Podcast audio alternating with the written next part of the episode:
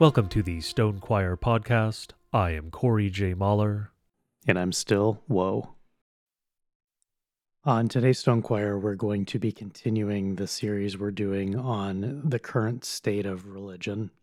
Last week we talked about defining religion in terms of a source of right and wrong of morality and why it's important to use that view when you're looking at religions because many of us simultaneously hold multiple religions in our heads. So we made the case last week that there's a whole lot of that going on that's causing problems in the church. And we said that this week we were going to specifically be discussing Judaizing and Gnosticism, which are two of the earliest false religions that attacked Christianity in its very earliest days. As Corey and I were doing the prep for this episode, we realized that there's more than enough just on Judaizing for an entire episode. So this will be in two parts. Next next week will be about Gnosticism exclusively, and then the following week we'll be talking about apostasy. Before we get into this, a warning to parents who listen with kids. One of the subjects we're going to talk about is, is circumcision. We're going to go into some of the obvious details because it's necessary to discuss what's going on there. And you know, you can decide if you want to listen to that before your kids do. This episode is, as always, a continuation of previous episodes. And I want to make this point again, particularly as we're getting into the second full year of Stone Choir. This season, insofar as such a thing exists for us, there's going to be a lot more episodes that are syntheses of parts of previous episodes. So I mean what I mean by that is that we're going to treat every previous episode that we've done essentially as axiomatic for the purposes of arguments we make in future episodes. So, this episode on Judaizing obviously is going to assume, for the sake of argument, that you've already heard and at least understand, even if you don't agree with what we said in the four parts we did on the Jews. So, if this is the first episode of Stone Choir you're listening to, stop. I'd say start from the beginning. If you refuse to start from the beginning before listening to this one, if it's interesting, at least go back to Hebrews, Israelites, and Jews and listen to that four part series because this will not be the complete arguments from that episode. They're made there in totality. We consider that a done deal. So I give that warning because we're going to say some things that just assume all the things, all the facts previously entered into evidence. We're incorporating those by reference. And if you're not coming along with the previous thoughts, if you don't know what's there, we're going to be taking a lot of shortcuts in the future because we don't waste your time just repeating the same things over and over again. So we're going to just assume that you at least know what we're talking about when we say some of those things. One of the key things that we've said frequently throughout Stone Choir, and it's going to be a key part of this, particularly in framing this episode on Judaizing, is that it's crucial for our understanding of Scripture and for understanding our place as Christians in history to verbally acknowledge out loud that Adam was not a Jew, Noah was not a Jew, Abraham was not a Jew. We made the case in those episodes for why that's true. The reason that we're mentioning it here is that one of the fundamental elements of the Judaizing tendency that occurred from the very earliest days of the church and is roaring back in the last two centuries, in particular in America, is there's this notion that we have inherited from kind of ambient morality in the world around us that well i'm a christian but i'm the christian in the judeo-christian and the judeo came first and that was really the older more authentic version. And so i've got christianity but i'm kind of the i'm the lesser cousin here. And there's there's a senior member from way back the jew who has more real stuff. They fundamentally have more Jesus-y stuff than I have. Even though Jesus came after their period, I can't really be a Christian unless I Jew up the stuff that I have today. And that's really what happens with Judaizing in all its forms and everything we talk about today. It's fundamentally sure, we're Christians, but can we make this more Jewish? Wouldn't that make it more authentic? And the reason I mention Adam and Noah and Abraham is that the assumption that the Old Testament is Jewish and that the New Testament is Christian, it's blasphemous, for one. Let's just get that right out of the way. That's utterly false. The entire history of Christianity before the birth of Christ pointed to the birth of Christ. That was its purpose. in Genesis 3:15 when Adam was given the proto gospel, he was told that Jesus would come to fix his sin. He wasn't told explicitly, not in a prophetic manner that could be as easily understood as the later prophecies. And most of those prophecies that are recorded for us began with Moses. However, we know, you know, there were many believers in God, including Noah, most notably, historically, who didn't have the written versions of those things either, because none of it had been written down yet. And so the tendency that Christians have today to think, well, I need more Jewish stuff in order to be a better Christian, what it really is doing is espousing a belief that comes from the Talmud. I'm going to give you a few paraphrases of things in the Talmud, just to give you an idea of what Jews have been taught, including in Jesus' day. In this four part series now we're doing about the ending with apostasy. The next episode is going to be about Galatians 3:28. And one of the excellent points that Corey's made in the past elsewhere is that once you know about the Jewish prayers that come from the Talmud, you understand that Galatians 3:28 is Jesus rebuking the Talmud before it had been written down because the Talmud was a recording of oral tradition. It was writing down things that they had been passing from generation to generation. So there are things in the Talmud that were written down generations after Jesus that were already practiced in his day. So these things have existed for thousands of years among these people. Not all of them, because Mary was also a Christian. She was obviously a Judahite. She was of that people. But when the angel came to her and said, You're going to bear the Son of God, she wasn't out of left field. She was amazed it was her, but she wasn't amazed at what's this Messiah stuff? I don't know what that's about. She knew exactly what it was about because she was a Christian. She was a Christian expecting the Messiah. What she didn't expect was that God would come to her personally to be the vessel for God to be born.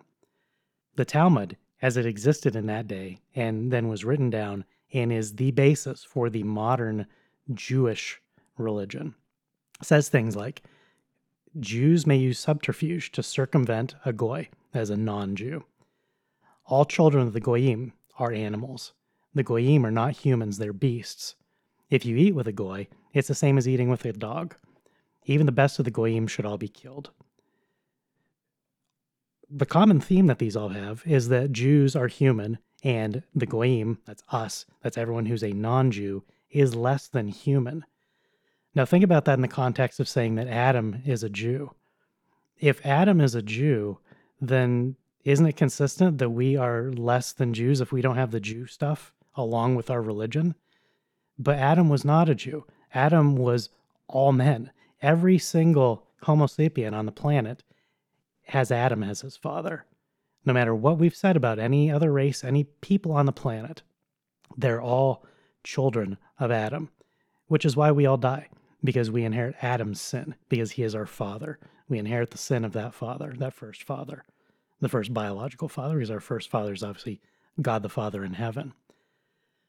So the first Judaizing tendency that's permeating all of Christian testimony today is that, well, you know, Adam was a Jew, Noah was a Jew, Abraham is a Jew. Abraham can be a Jew because if that's the case, then Muslims are Jews. Because Muslims trace back to Abraham just like the Jewish tribes. It, it becomes incoherent when you actually look at what's trying to be claimed. But it's consistent with the Talmudic belief that the Goyim are not humans, they're beasts. They're less than us, us being the Jews. So, everything that we're talking about here today in terms of Judaizing tendencies is something that we see from the very earliest days of the early church, where they're Christians, and the attack that Satan took against Christ's church as it was being born was sure, okay, you have this gospel stuff now. You know, Jesus rose from the dead and he forgives your sins and blah, blah, blah. But did you know you still have to have this stuff from the Jews? And that was the fight in the very earliest church we have to keep the Jew stuff. The Christian stuff isn't complete by itself. And it's very common today. And so all the examples that we give in this episode will reinforce that there's an inherent notion in many people's minds that Christianity is incomplete unless it's more Jewish than it is today. Which, if you understand that Judeo Christian is an oxymoron, obviously it falls apart. Judeo Christian is like saying Satano Christian. They're opposing religions It's not a continuum, and it's not one and then the other. Noah and Adam and Abraham were Christians because they believed in the promise of the Messiah. You and I believe in the promise of the Messiah. The key difference between us and them is that they had an expectant hope in the promise. We have a hope in a promise already fulfilled. We hope in the resurrection, we hope in the return of Christ, but we already know for a fact that he came once. So that's the only difference between our belief and theirs.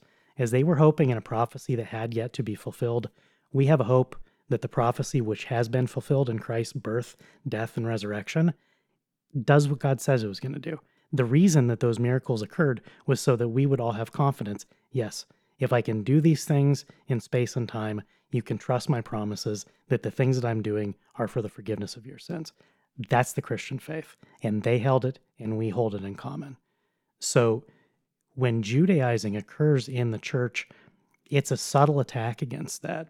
And we see right from the very beginning the, the one time in the New Testament where the word Judaizing is literally used is in Galatians 2. Paul writes, But when Cephas, that is Peter, came to Antioch, I opposed him to his face, because he stood condemned. For before certain men came from James, he was eating with the Gentiles. But when they came, he drew back and separated himself, fearing the circumcision party.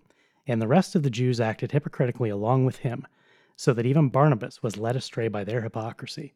But when I saw that their conduct was not in step with the truth of the gospel, I said to Cephas before them all, If you, though a Jew, live like a Gentile and not like a Jew, how can you force the Gentiles to live like Jews? And this is the ESV, but the the word that's used there, the underlying word that we transliterate, is he's saying, How can you force the Jews, or how can you force the Gentiles to Judaize? Interestingly, that word does appear in the Old Testament in the Septuagint, which we'll get to towards the end, in Esther chapter 8, verse 17. It said that the people there were in fear of the Jews and they Judaized.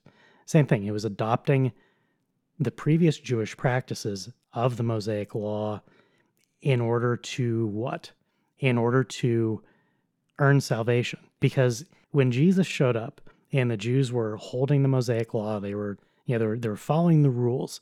They'd forgotten what the rules were for. And so a lot of his preaching was like, these rules weren't to save you. These rules are God's will. They're my will for you, the will of the Father for you, but they don't save you. And they didn't understand that. All they knew was the rote performance of the thing. They didn't understand that it wasn't for their salvation. It was simply what God said to do. And if they believed in God, they would do those things. But it was the belief that always mattered.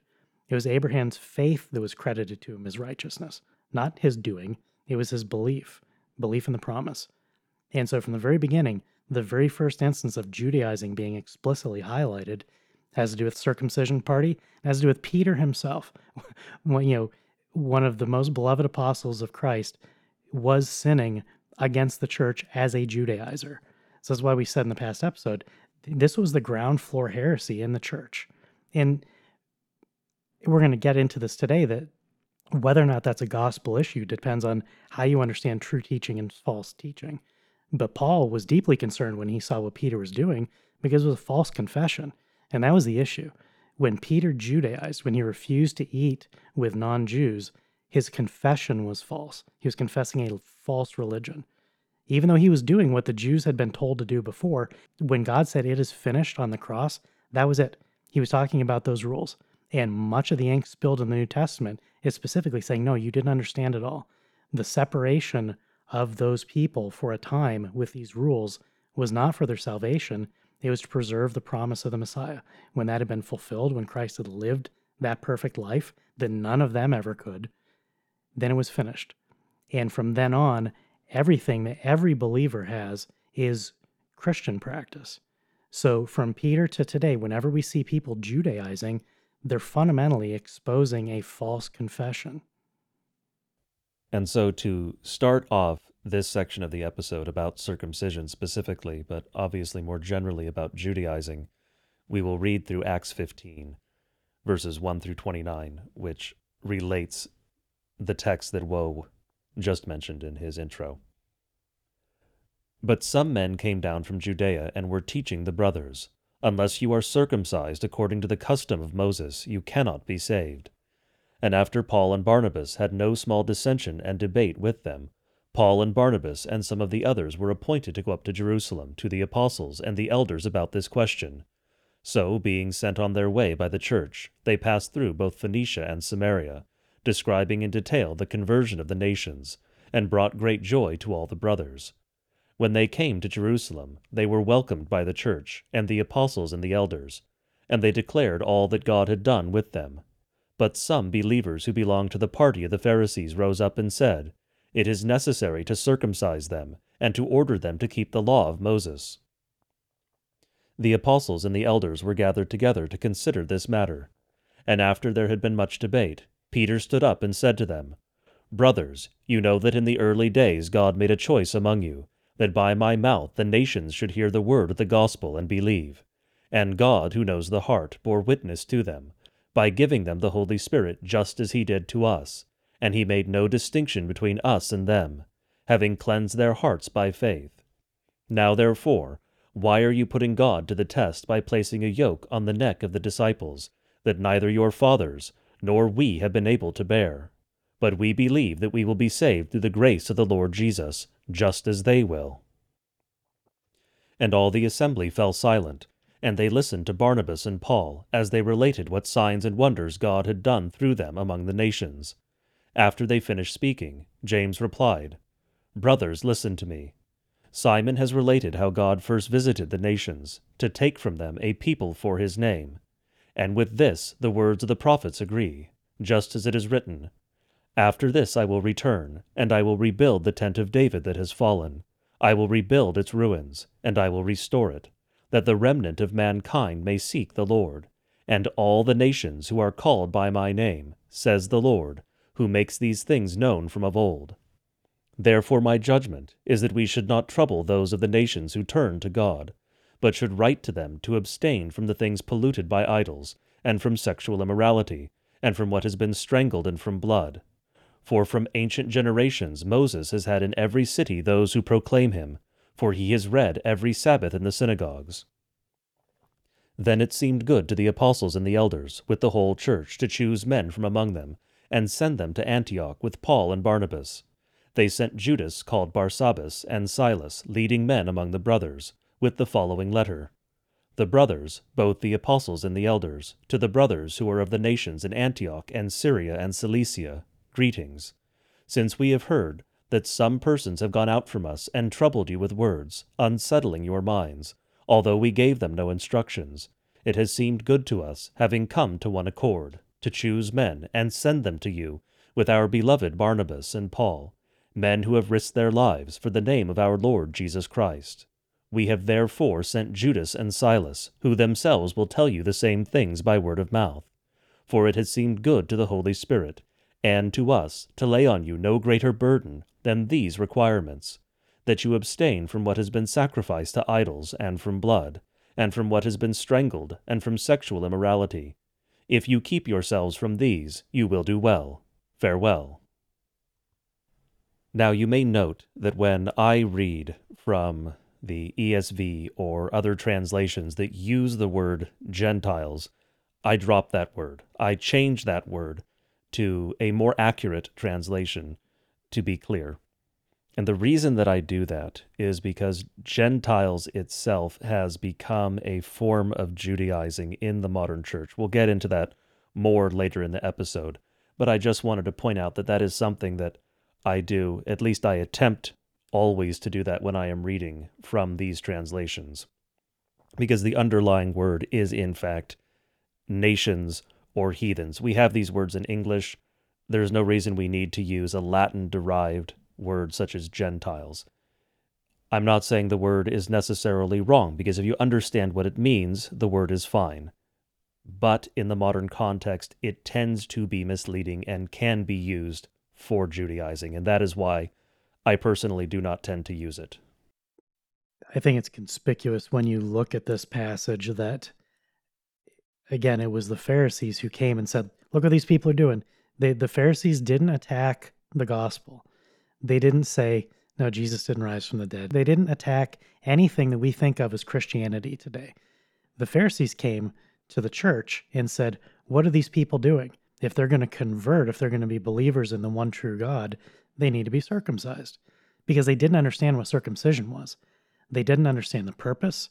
They didn't understand what Jesus had said and done. And so they were burdening consciences with something that was false. And the reason that we're beginning with this is that circumcision is really the Judaizing heresy that is the most prevalent in the New Testament. You see it in numerous epistles. It comes up all the time. Like that, that first quote was from Galatians. This is from Acts. I have quotes from Philippians, from Titus, and that's just a small portion of where these fights were occurring, where the so called circumcision party would show up and burden consciences and say, You must obey the Mosaic law. The reason that the Holy Spirit worked through the apostles to put an end to that, that false teaching, was that, again, they didn't understand what circumcision was in the first place.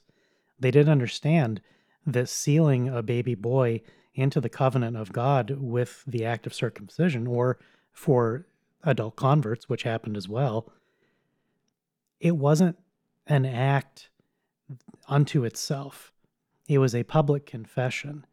And with Christ's death and resurrection, Christians had a new confession. The confession was in the risen Lord. The confession no longer needed to be in terms of circumcision, which was pointing forward.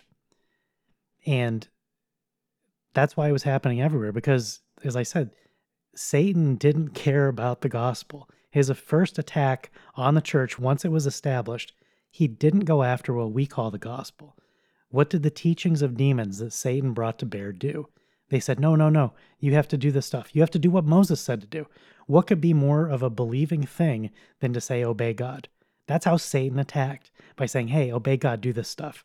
Because it took what God said to do entirely out of context, with complete disregard for what God actually made clear about the practice. And it tried to burden consciences to say, well, yeah, you have a Christian confession, but you haven't done the thing yet. And this is something that in various shades you will find in all the other Judaizing practices that we see to this day. And there's a constant myriad churn. There, there's there's always some new form of this sort of thing. But it invariably says, hey, sure, you got the Jesus stuff, all right, but did you know the Jew stuff from the olden days will make it even more authentic? And I think this is an interesting thing for us to talk about on Stone Choir because it sounds kind of like what we talk about a lot on this show. Like, hey, you know, we have this stuff in the church, but what about the old practices? There are two crucial differences. One, we are not claiming that doing one thing versus another saves you. That's never the claim of any Christian The doing saves. The doing is the fruit of salvation. If we have saving faith, then we obey God. That's why there are some who believe before they're baptized. A believer's baptism is entirely a real thing. There are examples in Scripture. That does not mean that baptism does not also give the Holy Spirit to those who do not yet have faith. Did a whole episode on baptism about that. So it can be both one thing and the other at the same time. When we talk about things that used to be church belief and practice, like for example, head coverings, it's not to burden consciences. It's certainly not to say if you don't cover your head, you haven't earned salvation. Like that, that that's not a phrase that can even come from our lips, except ironically. It, it's an impossibility for a Christian to believe that entire vein of thought. It's also important to note that sometimes the argument is simply true. Sometimes we do lose things that we used to have, like head coverings. Like God said to do it. He didn't say if a girl covers her head, she will be saved. He just said do it because it's proper order. It was never a matter of salvation, but it was a command from God. And so when we point back, it's not trying to make people do something that will prove that they're faithful or to earn their salvation. It's just to say, this is what believers actually do. It's what the Christian life actually looks like, which is a very clear distinction from circumcision because there were many who were not circumcised who became believers. And again, one of the earliest controversies in the church. And it was a question to be settled. Like, you know, they sat down and discussed this for a while. It was an important question 2,000 years ago. It's not an important question today because God settled it. So when the Pharisees asked it, regardless of what their intentions were or their ignorance, God answered. He said, That was for them. That is over. Someone can believe in God and not be circumcised. And so it went away entirely. It ceased to be a practice among Christians.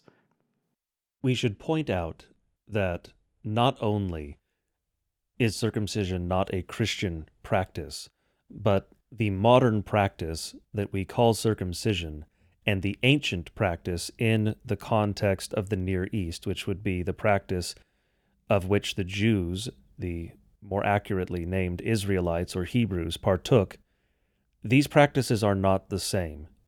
Now, there are a number of different circumcision practices across the world. There are some that are particularly barbaric amongst certain island peoples and some parts of South America, but we're talking about the Near East here.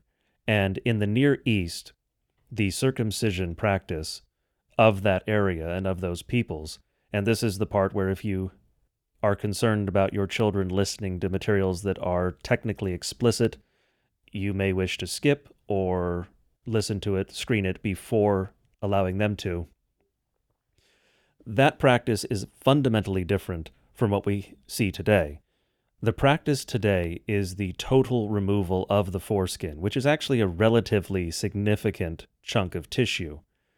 The practice back then was simply either a cut in the foreskin or the removal of the tip of the foreskin. This is one of the reasons that we see in Scripture when adult converts, even, are circumcised, they recover fairly quickly.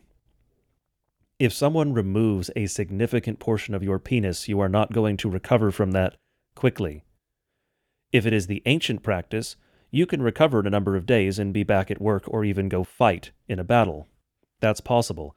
That is why in the narrative related to Dinah, we see that they attacked them immediately afterward, because it was a relatively short window in which they would have had this advantage due to the recovery period.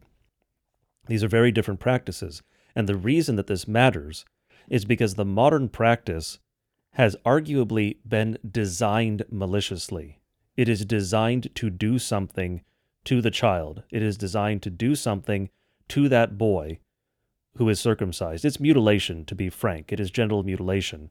We're used to hearing that particular phrase, that term, with regard to female so called circumcision, but it is the same when it comes to males for the modern version of circumcision.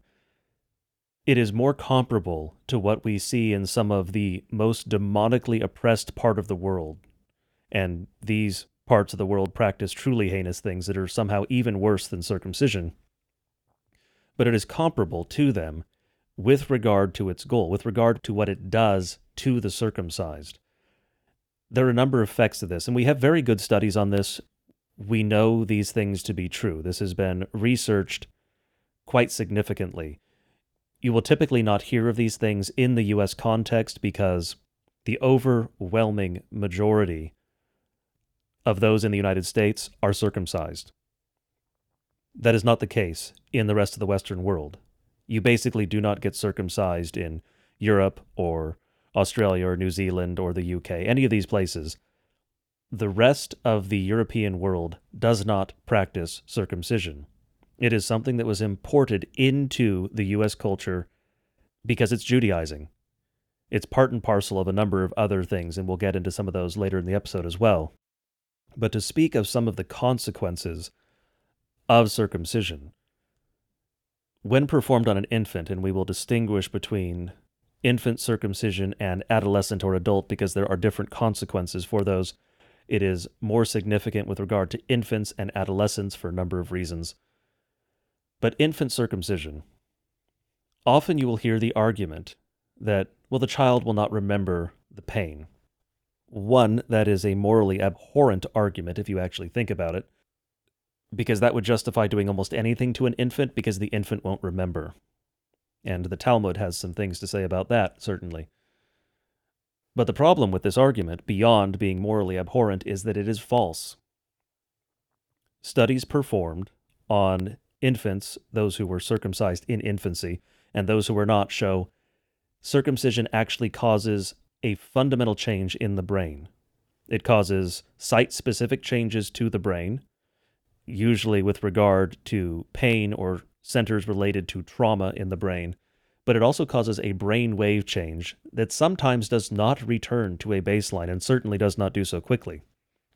It causes a spike in all of the various body chemistry that relates to anxiety because it is seen by the body, rightfully, as an attack on the body. Of course, an infant can't do anything in response to an attack.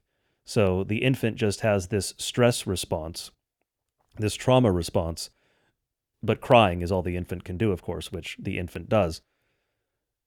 It is also notable that this procedure is often done with minimal, if any, anesthetic. And yes, infants can feel pain. If you start your argument or you start trying to make an argument that an infant doesn't feel pain, congratulations, you're on the exact same road as the people who try to argue for abortion you're making roughly the same sort of argument they make with regard to, well, if an infant can't feel pain, then whatever we do is obviously moral. That is abominable, and Christians should never argue that. But beyond the alteration of brain waves and also certain parts of the brain, even, not so much structurally necessarily, but in regard to later on psychological responses in the adolescent and adult. And this leads into my next point we do see increases in pain sensitivity, anxiety, and a number of other problems, including attention problems, in infants, in the adolescents who were circumcised as infants. There are longitudinal consequences to the modern practice of circumcision.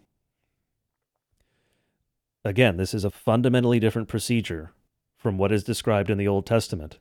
It is not the same thing that is being done to boys today that was done to them in that part of the world historically. Now, to distinguish between infants and adolescents. It's difficult to say if it's worse to circumcise an infant or an adolescent. However, one of the salient differences that we see, and part of the reason it's difficult to distinguish, obviously, is that adolescents can actually remember what happened consciously, not unconsciously, because there's a difference there you can remember things in your unconscious or subconscious mind that you may not be able to remember in your conscious mind. And notably, your body also remembers things that your mind does not necessarily store. One good example of that would be when we went over the issue of promiscuity. A woman's body remembers, after a fashion, her sexual partners, even if she may have forgotten them. But that aside, the issue of a child who is circumcised in adolescence is that the studies done on those who were circumcised in adolescence has shown that the majority of them fulfill all of the diagnostic criteria in order to diagnose them with post traumatic stress disorder. Circumcision, the modern practice, inflicts very real harm on children. It is something that should not be practiced. It is a barbaric practice that is inexcusable, and it is Judaizing. It is attempting to participate in a Jewish rite, and many of those doing it are supposedly Christian. This is inexcusable. This is not something that is permissible for Christians to do. Now we know that some of those who are listening will be fathers. We know for certain that some of you are fathers, and that most likely, because much of our audience is American, most likely you had your son circumcised. We are saying you should not have done that. However, do not beat yourself up over it. Do not worry about it, really. You do need to repent because it was sinful. It was not something you should have done. But repent, lay it at the foot of the cross, and be done with it. This is difficult for many people to do, particularly in the US context. This is a major problem. We have this issue of looking at sins that have physical consequences, consequences in time, and many people want to defend those. So, for instance, we spoke of promiscuity in previous episodes. There are those who want to try and defend those actions in the past because if you recognize them as sin, accept they were sin, repent, that repentance does not cure the physical consequences. The same thing is true here. If you repent of the fact that you had your son circumcised, his foreskin is not growing back. That's not how this works. There are very real consequences to our sins in time that will not be restored, that will not be undone until the second coming, until we are in paradise. We have to live with those things in this life.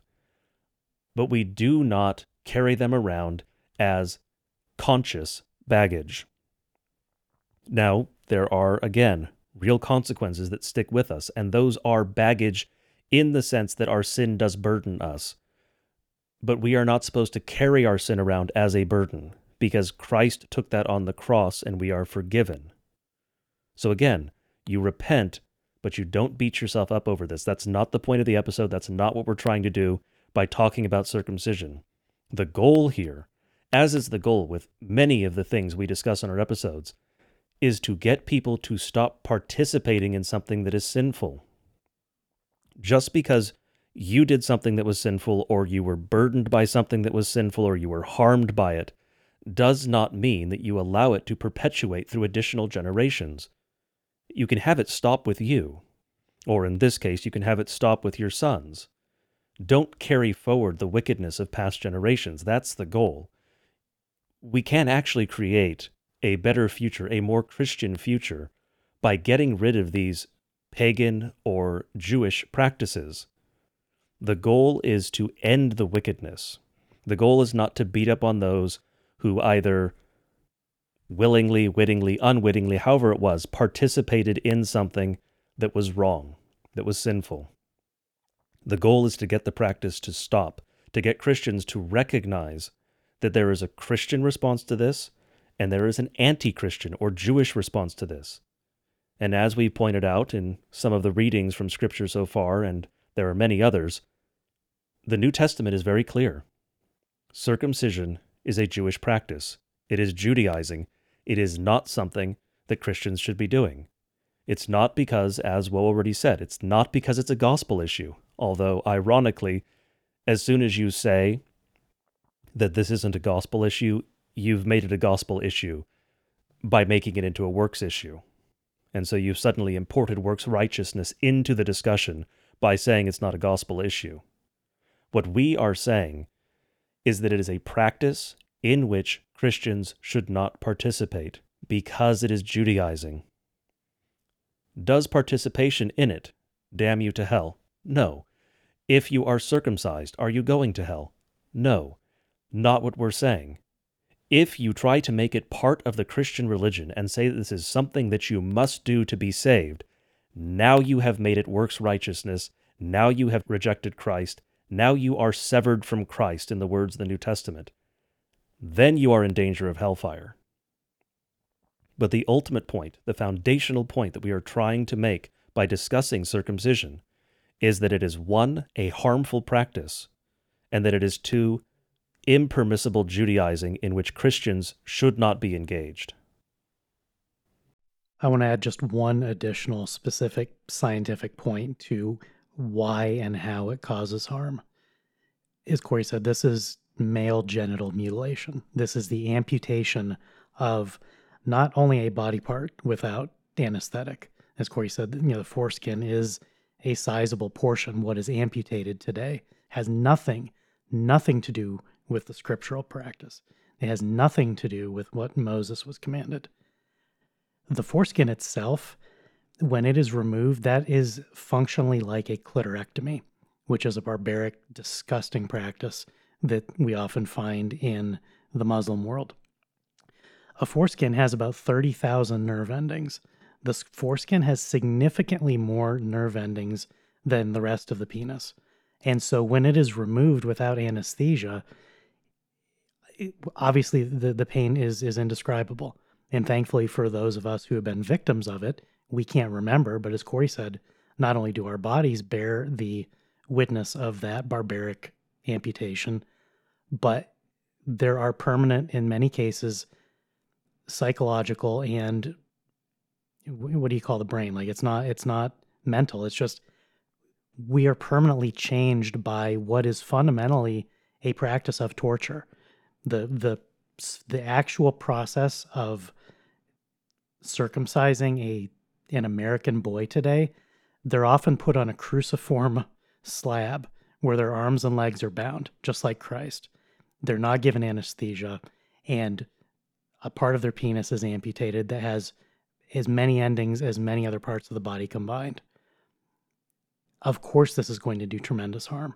It's a fundamentally wicked and evil practice. As Corey said, once the damage is done, it's done. Like it, it was done to me. I don't remember. I don't know what life would be like without it. And I will make explicit that this is not sour grapes about my foreskin. I don't care.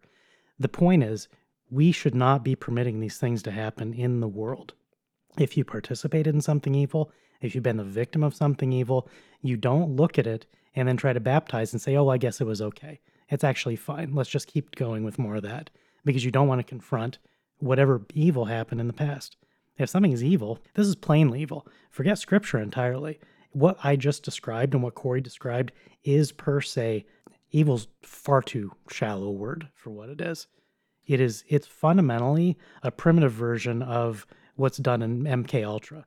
The MK Ultra torture program was designed to achieve many of the same effects that are achieved on every single American boy who's circumcised. And as Corey said, the number of European males who are circumcised, over 90% of them live in the United States. It's almost exclusively an American practice among whites. About 90% of Jews are circumcised, about 80% of Muslims worldwide are circumcised. So the only people who have participated in this barbaric practice are Americans, Jews, and Muslims. That by itself should be an indication that there's something religious going on here. Because what is that? That triad? That's the Abrahamic religions. That's what we're told today. Oh, it all came from Abraham. You know, Isaac had Ishmael, and then we get the Muslims down the road, and Jacob gave birth to the Jews, and then the Jews gave birth to Christians. And so circumcision unites us all. No. What's interesting when you look at the specific history of, of it in the United States, it did not exist when this country was founded because it never existed among Christians. It was expressly banned. It was, frankly, it's something that should be a death penalty matter today, in my opinion. I think if you're going to harm infants like that, you need to talk to the hangman the practice when it was introduced in this country, part of it became it became very widespread once Jews began coming into this country at the end of the 19th century, beginning of the 20th century, but it was already being pushed a few decades prior by post-Christian Judaizing Americans. You know, this country, when you look at things like the history of the burnt over district and other places, there has been a sort of Judaizing, apostatizing development of entirely new pagan religions that was unique to the United States. And then some of it got exported back to England and it's made it to a few other places. But many of these things, the reason that almost exclusively happens in the US is that it was exclusively a US thing. And once we started it, and originally one of the theories was it's going to improve hygiene, it's going to improve mental health. They said it was going to prevent masturbation. And then when Jews started showing up, well, it was a way to normalize their population intermingling with ours because they were all going to be circumcised. And so if you have these people who are trying to insinuate themselves into American life, but they all have this one fundamental difference, well, that's going to mark them as being apart, which was part of the original point. You know, all of the Levitical laws were specifically to separate the Hebrews from their pagan neighbors. So the, the promise of the Messiah would be would be preserved and fulfilled in time. They were kept apart from their pagan neighbors so they wouldn't apostatize. That was no longer necessary once Jesus came. And so, not that the circumcision is not specifically a Levitical law, but it fell into the same bucket for the purposes of it was ended, is clearly ended in Scripture. And so when it reemerged in the US almost exclusively in the 1800s, and then it took off in the 20th century when Judaizing just became the norm, that's or sorry, 19th century and the 20th century. It began in the late 18 mid to late 1800s, and then really took off in the 20th century to to point that at its peak in the 20th century, it was something like 90% of males in some places were circumcised. And it's thankfully it's begun falling in recent years, but mostly it's been falling because of illegal aliens coming here who don't practice it. So, as we have non whites who have not been subjected to the Judaizing tendencies, they just don't do it because it's religious practice, it's not part of their religion. So, while mathematically it's a good thing and it shouldn't be happening to anyone, regardless of religion, it should be a law for everyone. It's also the case that it's declining in large part, mostly simply because we're being overrun by aliens. It's also starting to taper off. Thankfully, fewer and fewer Zoomers in the latter generation have been subjected to it. And it's a good thing. It should be illegal, it should be impermissible. And a Christian government would prevent this because it's it's torture. It's antithetical to everything that any decent person would hold. And the obvious implication is that that would ban Jews, wouldn't it? Because if the Jews today still say they have to be circumcised to be Jews, which they do, they have their bris, that's part of them still practicing the religion that Jesus fulfilled and then set aside. And they never gave up because they never understood God. They never knew God in the first place. So it's absolutely the case that to ban circumcision would be to make Jews illegal. That's necessary. A Christian country should do that. It's a shocking thing for some people to hear, but if it's evil, why do you permit it? Do you permit it because it's their religious practice?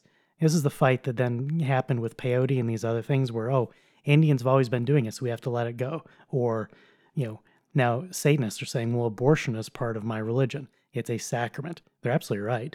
Abortion is a satanic sacrament. It's part of their religion. That's true. What is not true is that it should be tolerated. It should be persecuted to the full extent of the law, in addition to being prosecuted. I mean, both of those. It should be stamped out because it's wicked. And so, this is the most extreme example of Judaizing tendencies that's particular to the United States, but it's also, as we said, it has the most text spilled in the New Testament condemning it. I want to finish with a passage from Titus 1, the very beginning of what's a pastoral epistle this passage here is being shared to an overseer to say, look, this is what you're going to be facing. And here's what is written For there are many who are insubordinate, empty talkers, and deceivers, especially those of the circumcision party. They must be silenced, since they are upsetting whole families by teaching for shameful gain what they ought not to teach. One of the Cretans, a prophet of their own, said, Cretans are always liars, evil beasts, lazy gluttons. This testimony is true. Therefore, rebuke them sharply, that they may be sound in the faith, not devoting themselves to Jewish myths and the commands of people who turn away from the truth. To the pure, all things are pure, but to the defiled and the unbelieving, nothing is pure. But both their minds and their consciences are defiled. They profess to know God, but they deny him by their works. They are detestable, disobedient, unfit for any good work. This is the sort of thing that Corey and I say about some of the evil men that we see online, and everybody loses their mind. Is it unchristian to express these sorts of sentiments? No. And it wasn't that Paul gets a special get out of jail free card. And it wasn't that we have a capricious God. And so whenever the Holy Spirit transmits these things, well, I guess it's not sin when God does it. This is a necessary part of the Christian faith to rebuke and condemn evil actions and those who are spreading them and those who are perpetuating them. Because this circumcision party, which sounds like the worst party in the world, was pervasive. You found it everywhere in the early church. These Judaizers showed up everywhere. And they never reviled the cross, not directly, but they reviled the cross by despising the sacrifice that Christ had made. Because when he said it was finished, it included circumcision. Like, no, no, no. We got to keep doing that. We got to hang on to these things. We have to have this Jewish stuff in the church. The defining battle of the very first century of the Christian church was against Judaizing. And what we see today is it's roaring back. And next week, we're going to talk about Gnosticism, which was the second false religion that came roaring into the church, attacking it from every direction. And that's exactly what we have today. We're going to tie together many past episodes that deal with elements of the Gnostic faith, the Gnostic religion of those days that are now again pervasive. Because why would that happen? Satan knows that the old tricks work. The lies that men believed before, we keep gobbling them up. And it's only when men will speak, as Paul speaks here in Titus, as the Holy Spirit speaks, and says they profess to know God, but they deny him by their works. They're detestable, disobedient, unfit for any good work. This is the sort of revulsion and hatred of evil that Christians are commanded to have. It's necessary to hate evil. Now, in the Acts 15 passage, when the Pharisees came and said, You guys need to be circumcising, the immediate response in that day, because the subject had not been yet been broached, was not hatred. But by the time we get to Titus being written, it's clear. They, this question had been settled by God once and for all time. And when people keep coming back and reinvigorating the old question, knowing that it's going to do harm, you're permitted, and in fact, you're commanded to have a hateful response to it. Now, that doesn't mean you necessarily actually speak hatefully. We're not advocating that. But if our response to this sort of wickedness is not animated by vehemence, there's something wrong with us. There is one more passage that I want to briefly add to this section on circumcision because this is something about which I want you, the audience, to think. And I'm going to read briefly from Romans 4. Is this blessing then only for the circumcised, or also for the uncircumcised? For we say that faith was counted to Abraham as righteousness. How then was it counted to him? Was it before or after he had been circumcised? It was not after, but before he was circumcised he received the sign of circumcision as a seal of the righteousness that he had by faith while he was still uncircumcised. The purpose was to make him the father of all who believe without being circumcised, so that righteousness would be counted to them as well, and to make him the father of the circumcised, who are not merely circumcised, but who also walk in the footsteps of the faith that our father Abraham had before he was circumcised. I want you to think about what that passage assumes about two distinct groups and whether or not they are circumcised, and then compare that to what we are doing in the modern U.S. I would actually recommend you read the entire book of Romans, but at the very least, perhaps meditate on that part of the book. The next example of Judaizing that we're going to tackle is actually a very modern one, which is, I think, a great example because no one today knows it's modern. I didn't know until someone asked me the question. And the question was Is the use of the word Yahweh something that is good or bad? Somebody asked me, and my first response was, Obviously, that's garbage. That was my instinctual response. Yeah, it sounds like bunk. That sounds like Judaizing. As I just instinctively knew this sort of pattern replays over and over throughout history. So when someone is using this Jewish sounding word to speak of God, when in many other contexts that's not how we talk about God, my instinct was that's crap. But I didn't know anything about the history. So I started digging into it a little bit. And what I found was astonishing. So some uh, months ago, I think about last June, I did a thread on Twitter we will link in the show notes that thread. So I have the screenshots that I dug up and we'll flesh it out a little more fully than we're going to do here. But because a lot of you guys are not on Twitter X, I want to just give this example because it's another great way of illustrating that these tendencies they're pervasive. We all want to Jew up our Christianity. We want to have the more authentic version of our faith. And that means making it seem less Christian and making it seem more like the old Hebrew stuff. We need those Hebrew roots. We need the Ju- Judeo back in our Christianity. That's the impetus in the American church. And we've talked at some length in other places that that's just by itself it's evil. The specific example of Yahweh is particularly astonishingly bad. So the first thing I did when before we get into it, I want to make one thing very clear. Yahweh I'm talking about the six letters Y A H W E H. It's pronounced in English Yahweh. It's not synonymous with the tetragrammaton, that is YHWH. So, the first thing that we have to understand when we're talking about this subject is a reminder of something we talked about in a couple of the earlier episodes about Jews, which is that Hebrew is a very primitive language. It is fundamentally deficient in numerous ways. One of the most glaring is that Hebrew literally has no vowels. There are no vowels in the Hebrew language. They're spoken because you can't speak. We don't know how to speak without vowels. Basically, the vowels are the the meat of a word, and the consonants are like the the bread on either side of the sandwich, but you have to have a vowel in order to have a word. Hebrew doesn't have any vowels, has 22 letters, they're all consonants. This is fundamentally defective for a written language because there's so much ambiguity. Imagine that I had written down this sentence. You should turn off the, and then I write LD. And so you know when you're reading it that LD is a word, but I've left out the vowels. I've, left out the vowel sounds. Now, what could LD mean? I could mean lead. I could mean lid, lewd, load, wad.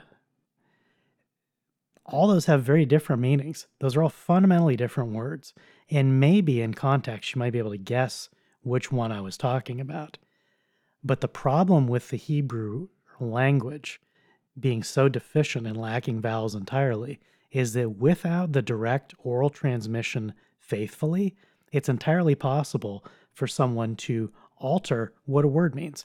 Because if you just have the consonants L and D, any of those words are possible. And sometimes context doesn't tell you which one it is. It could, in some cases, be two or three of them.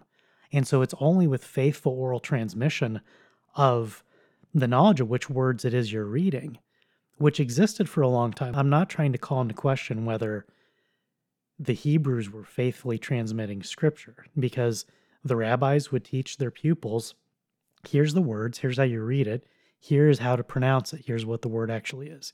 Because language is fundamentally spoken and then secondarily written. So the question of Yahweh versus YHWH, the tetragrammaton, is that because in Hebrew the word and that this is a word that was given to Moses from the burning bush. God said, I am. That's how he revealed his name. He said his name is I am. YHWH means I am. We know this to be a fact. What we don't know, what no one knows, is what the vowel sounds were in YHWH. And so,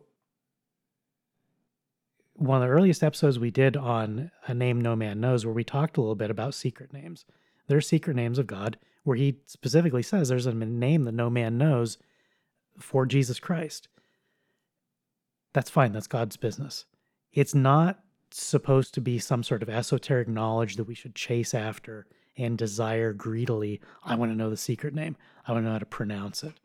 What that's fundamentally doing is turning what God said into a black magic incantation. And the reason that I can say this is that when we look elsewhere in Scripture, in the other places where God said, I am, he said, I am not in English, but he said in Hebrew. He and he said also, incidentally, in Greek. In the New Testament, I am is also said.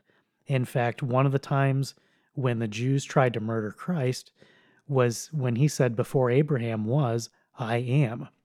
And he said it in Greek. He said, Ego eimi.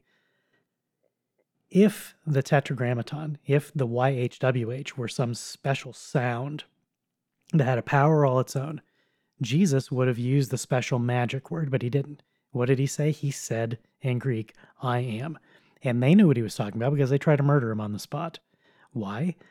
Because even the sentence before Abraham was, I am, which was a confession that he was God. He was saying, I am God, which is why they tried to murder him, because if he was lying, it would be utter blasphemy. That's something I would never say because it would be blasphemous. I don't even joke about saying it because it's facially untrue. When he said it, it was true because he's God. The interesting thing about the sentence structure before Abraham was I am is it doesn't work. It doesn't work logically to human minds. It would make sense to say before Abraham was, I was. It would still have been blasphemy, but it would not have hearkened to what the theophany of the burning bush said. It would not have pointed back to that.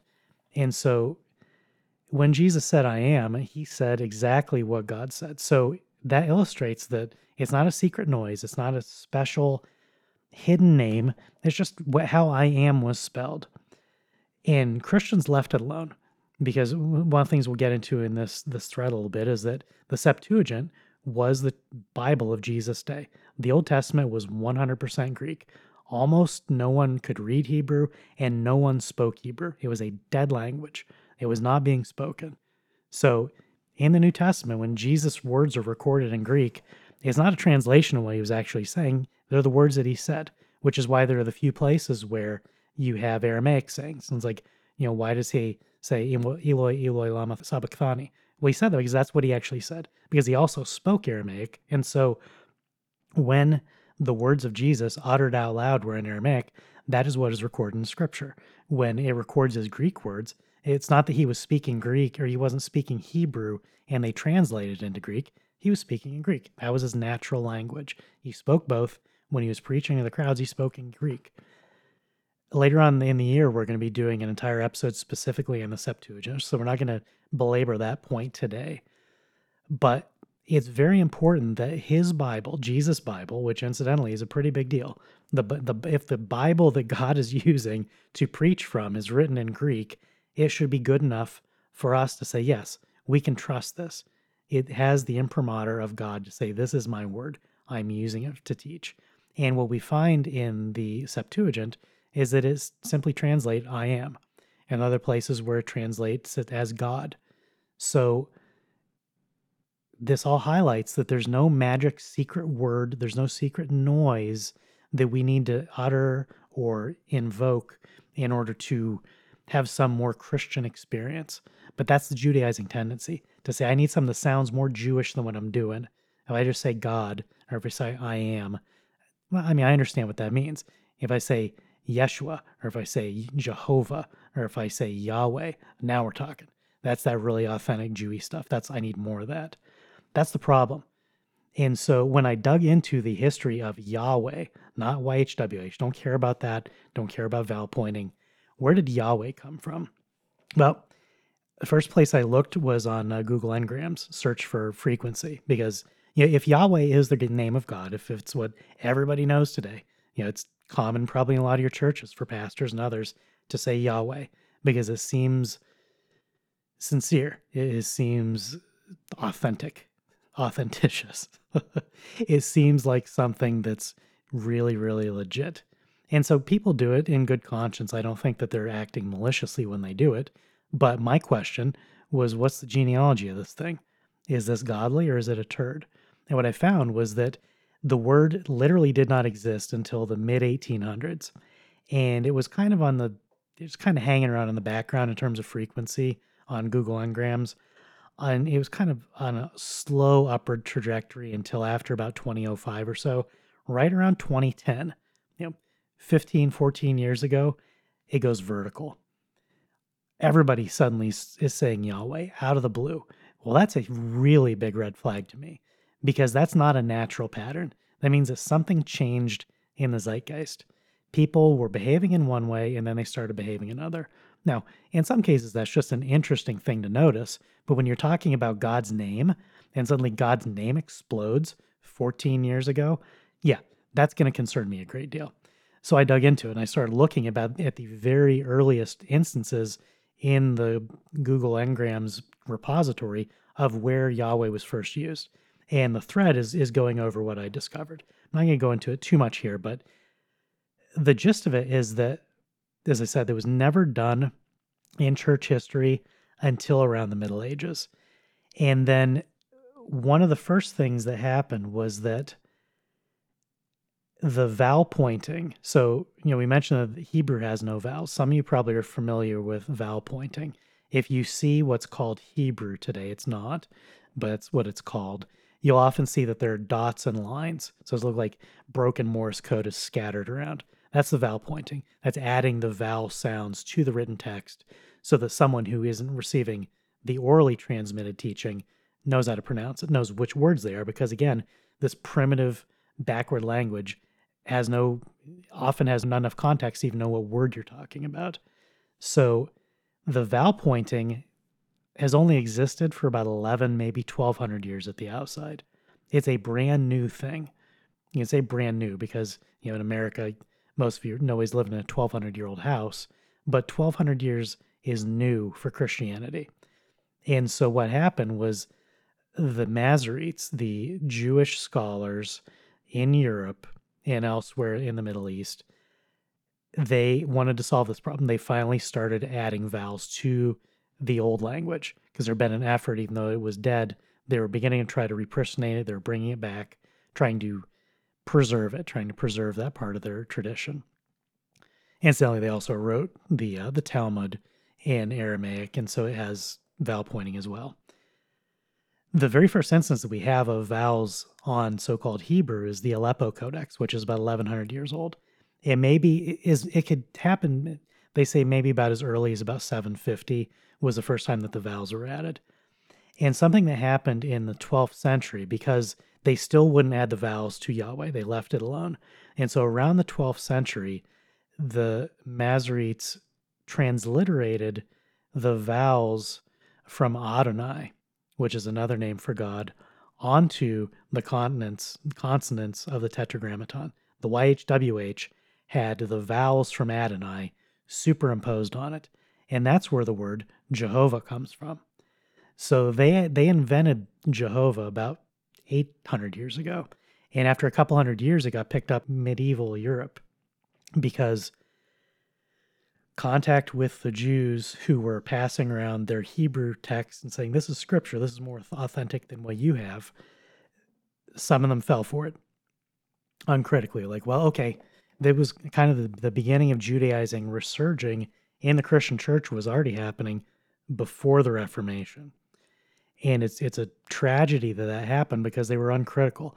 No one ever considered the fact that the genealogy of even the vowel pointing, never mind the so-called Hebrew text of Scripture that was a thousand years newer than the Septuagint, every single vowel pointer had been invented or had been transcribed, had been not transcribed because there's no transmission, had been given to the Christians by men who were in hell every single man who is involved in the creation of vowel pointing for the Hebrew language is in hell because 100% of them were Jews. They were evil, wicked, God hating men. And even in the Middle Ages, they were called Christ killers. And yet, when they started, when the church started looking at, hmm, I want to learn more about God's word. Okay, great. Let's turn to the Jews. What? They went to the people that they called Christ killers and said, Tell us more about our God. And so what did the rabbis do? They started passing off their Hebrew text and saying, here you go, here's the vowel pointers and the Adonai tetragrammaton mashup of Jehovah was passed on. And so it began to plant the seed in people's minds that I am is not sufficient. The using the words that God used isn't enough. You need the sound. And I realize this is kind of a fiddly point for some people, but the word and the sound isn't the same thing. You can have synonyms where different words mean the same thing. Totally different words, different sounds. The sound of whatever the tetragrammaton is, it's the name that God gave. I don't I don't mean to diminish its importance. What it is not is a magic spell. It's not something that because I don't know how God pronounced it, I'm missing out. I do not have less of the Christian faith because I don't know how to pronounce YHWH. And so what happened in the 1800s, there was a man named Wilhelm Gesenius who was a linguist, he was a scholar who was digging into some of these questions. And he came up with Yahweh, Y H W E H, the six letters, that sound. He said, I think this is the sound that it probably was. Fine. People have been arguing about for a while, just as a, as a peripheral academic exercise. It's an interesting question. I wonder, personally, like, I like to know. I don't care. Again, I'm not missing out on anything, but it's a reasonable question. And it's one thing for a man to speculate, but what Gesenius did was,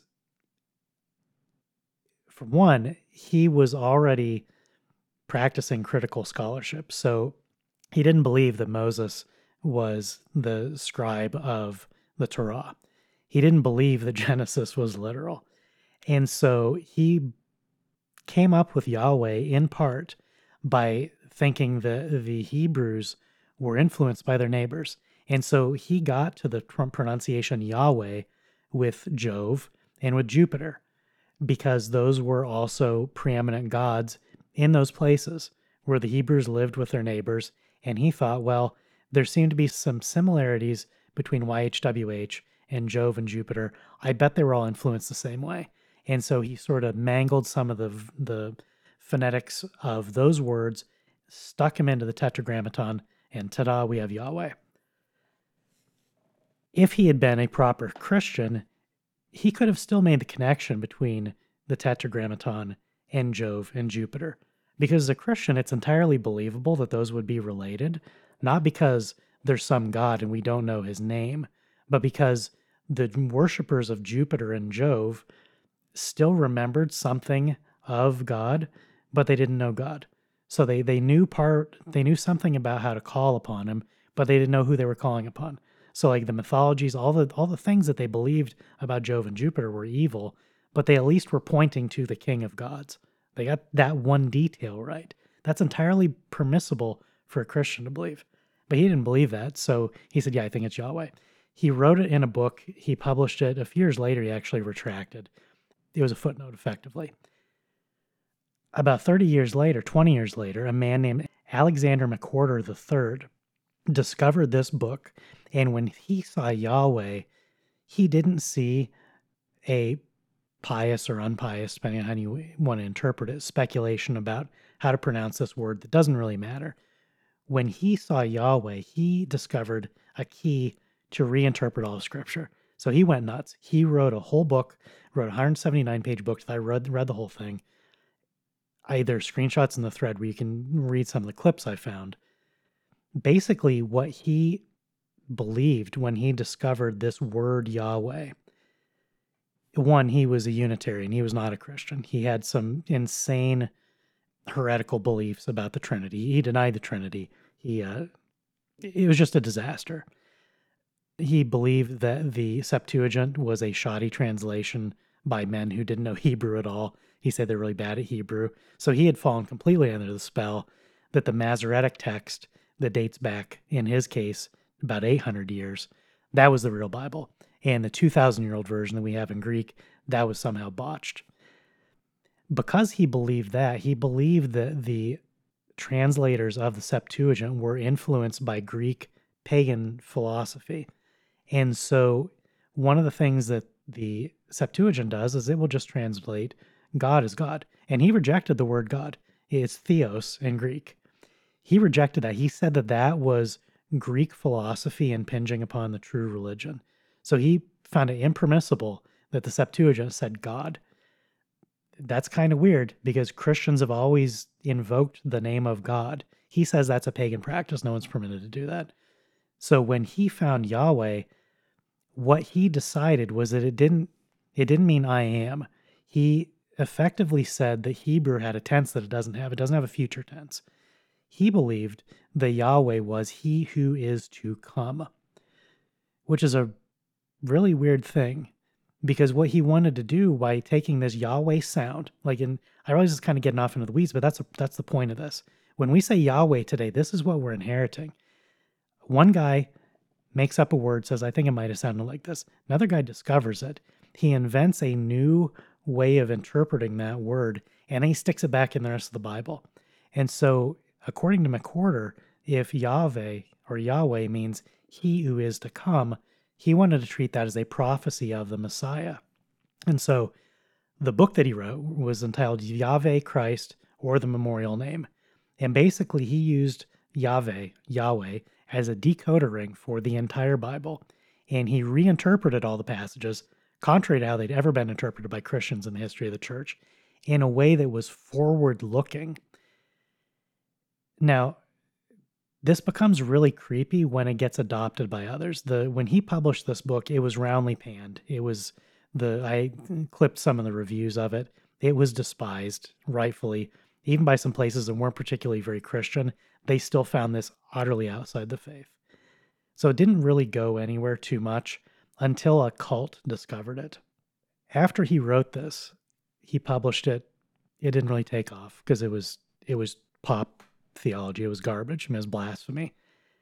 Unfortunately, it was discovered by a man named John Thomas and the Christadelphians. They were a Unitarian cult, and when they found it, they became ecstatic because this was this key of Yahweh of decoding the Old Testament and the New Testament and then pointing to a future incarnation, they believed that this was consistent with their beliefs, which was really bad news because these guys were a full blown cult. They called them t- themselves Antipas, which means basically like the adversary working against. It's you can see in the in the thread how creepy some of the stuff is. They're they're disturbing people. They had they denied that the devil existed. They denied that there's immortality of the flesh.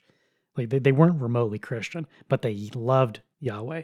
And so they popularized it because Unitarianism unfortunately was taking off. And so they got enough attention that it sort of entered not the mainstream, but it, it became widely known enough that it was just sort of sitting there.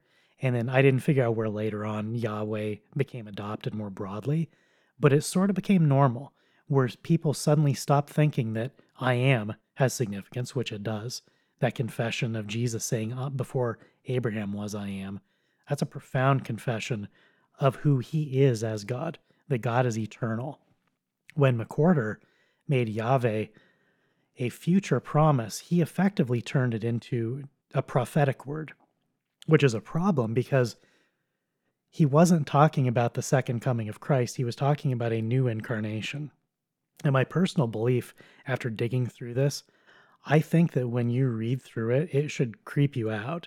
And I believe that Yahweh is an invocation of the Antichrist. I think that the way these men who expounded upon Yahweh and they used it as a decoder ring for the Old and New Testament. The ecstatic terms in which they describe Yahweh as He who is coming, it screams Antichrist to me. I think when you look at it side by side with some of the passages in Revelation, I think that's what they're talking about. And you can take a look for, for yourself. I don't, it's my personal opinion, but it's really creepy. Even if you don't agree that it's an invocation of Antichrist, it's still really creepy who was attracted to it. None of them were Christian. Like maybe Gesenius was. He was he was in rough shape. McWhorter was absolutely not. The Christadelphians were absolutely not. And then yet later on in the 20th century, somebody else digs it up and says, "Oh yeah, Yahweh. That's that's the original name of God. That's the Jewish name of God."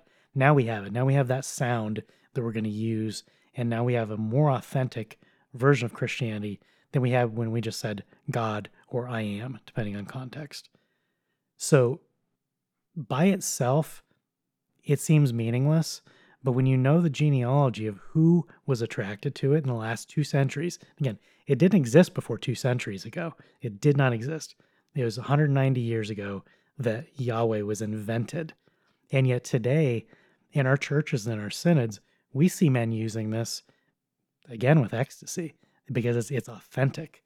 And what's really weird is that even in the LCMS, there are guys who claim to be theologians who will talk about God in the New Testament and will refer to God as Yahweh in the Old Testament. That's coming incredibly dangerously close to confessing a heresy all by itself. To divide God into two parts like that, where you have Yahweh in the Old Testament and then God in the New Testament, that's not a Christian confession. And yet that's a completely normal way for guys to be talking today. And since Corey and I began delving into some of these subjects, even just a little bit, we have directly seen pushback in the Missouri Synod at the highest levels to double and triple down on this stuff. They're pushing Hebrew even harder. They're overtly attacking the Septuagint, which again was the Bible of the early church. That's unequivocally true. There's no Hebrew Bible used there, didn't exist. The Hebrew Bible that they're using, that they're saying is, saying is authentic, is just over a thousand years old.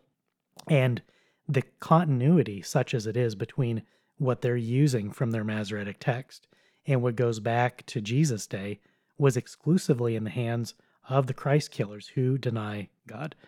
Incidentally, there's specific changes that were made in the Masoretic text to remove a few of the key prophecies about God in the Hebrew text. The Masoretic text has prophecies removed to not refer to Jesus Christ.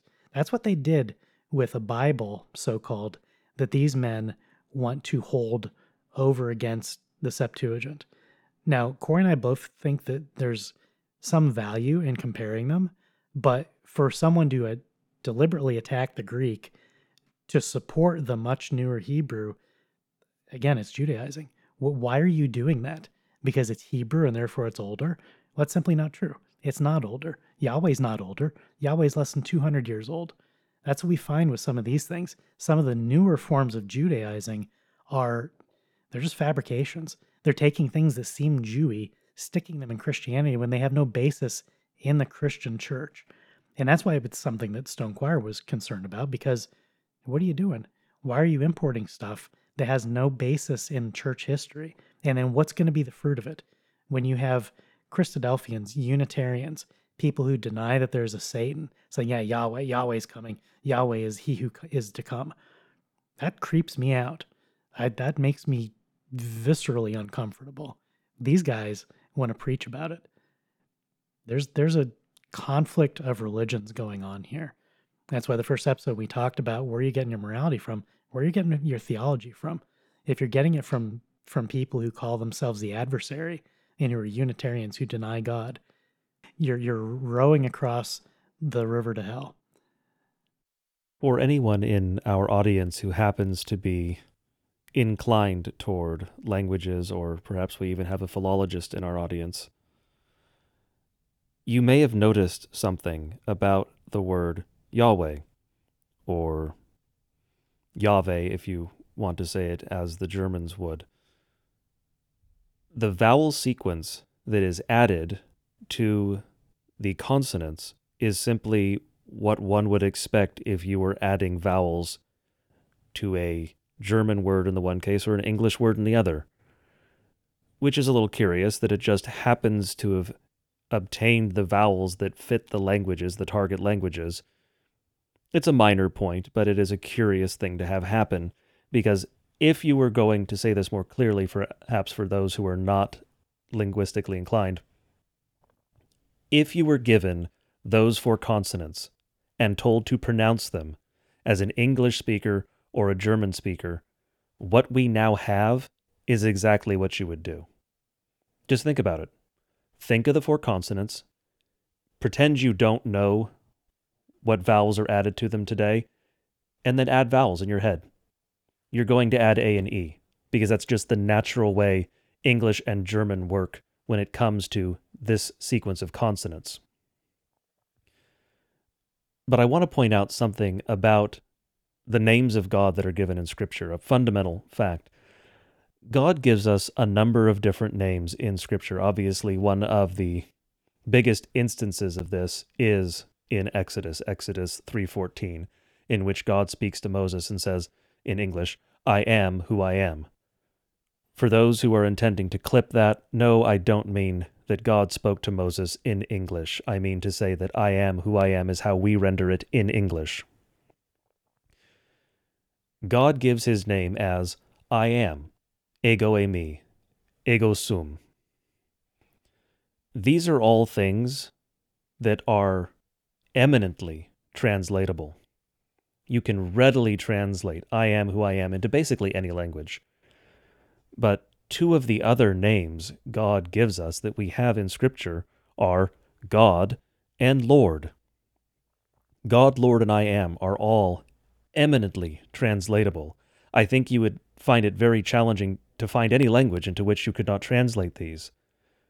God gave us names for Himself that we can use in our own language.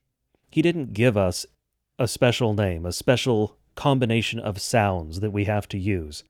He gave us a word that can be translated. And he did cause it to be translated because he gave it here to Moses in whatever language it happened to be that he was speaking to Moses here, because obviously we don't know. Moses knew more than one language. We don't know which one God used. It was recorded in Hebrew at one point. It has been translated into Aramaic. It has been translated into Greek. God caused it to be translated into Greek with the Septuagint. And so we know that this was a word God gave us to be translated. Because if, as Woe said, if it was not meant to be translated, if God had intended for this to be this specific set of sounds is my name and you will use this as my name, Christ would have given it to us as his name when he spoke of it in the New Testament, and it would have been translated as that sequence of sounds. It would not have been translated as a concept. It would have been transliterated in order that you could pronounce it the same in your tongue as it was pronounced by those who used it in another. But that's not the case, because you have God, which you can translate into German easily, Gott. You can translate into Latin, Deus. You can translate it into Greek, Theos. The same thing is true of Lord and I am. God did not intend us to use some magical sequence of sounds as his name. And we should be very hesitant. We should be very concerned when someone tries to say that we have to use this sequence of sounds. Because, as Will mentioned, that's magic. That's name magic. That is something that we see in the Talmud. That is something we see in paganism. That is something we see in mysticism, in the occult. We see this all over in the anti Christian world. It is not something that exists in Christianity. And so I want to bring up a version of this that we see with regard to the New Testament. Because in addition to those who say we have to use the word Yahweh for God, at least in the Old Testament or where it appears in the New Testament, we have those today who, in another form of Judaizing, will tell us that we have to call Christ Yeshua. Because, yes, that is his name if you speak Hebrew or Aramaic. His name is Yeshua. That's not the name we use in English. That's not the name that's used in the New Testament, because the New Testament is recorded in Greek, and that's Jesus. It is not Yeshua. In English, we say Jesus, Jesus. Depending on which language you use, you use a different name, but they are all Jesus. And so, no, if you are an English speaker, you do not have to say Yeshua. That is Judaizing. We are not Hebrew speakers. We are not Aramaic speakers. We are English speakers. In English, his name is Jesus. In whatever your mother tongue happens to be, use the name Jesus, whatever it happens to be translated as. It's Jesus if you speak Spanish. Use the name for Christ in your language. Because again, it is not a magic spell. It is not if you say these sounds in this order, something necessarily happens. It's not ex opere operato. Again, we'll come back to that because we will always return to this point. Things that are of the devil, things that are evil, things that are black magic or the occult often are ex opere operato. You do the thing, you get the result. You ask for demons to join you, you're probably going to get demons. That's how evil works. That is not how God works. The things of God depend on faith. And so, it is not that you utter this particular series of sounds and then God does something because you said the magic word. No. You pray to God using the names God has given us in your language, because again, we have shown amply that God intended for his name to be translated, gave it in a way that can be translated, and even caused it to be translated in the case of the Septuagint. You use that name and you use it in faith, because the things of God depend on faith. They do not occur simply because you did the sequence of things or made the sequence of sounds. That is black magic. Christians need to avoid it just to reiterate the point one more time, the Septuagint, the Bible that Jesus used, translates YHWH, the Tetragrammaton, as either I am or God. It shows up a bunch of times, and the Greek Bible never once plays any games with sounds.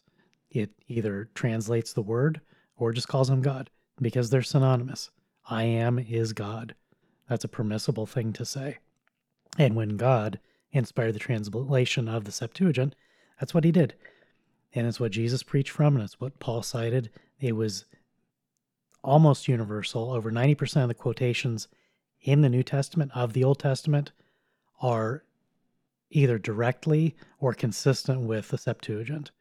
And a significant portion of the quotations are not consistent with the Masoretic text. And we'll, we'll do a future episode where we specifically talk about those details because it's fascinating. And it's another example that the the widespread abandoning of the Greek Septuagint as the Old Testament basis for scripture. The early church held that universally. Everyone did. It was the only one for centuries before Jesus and after Jesus. It was preserved.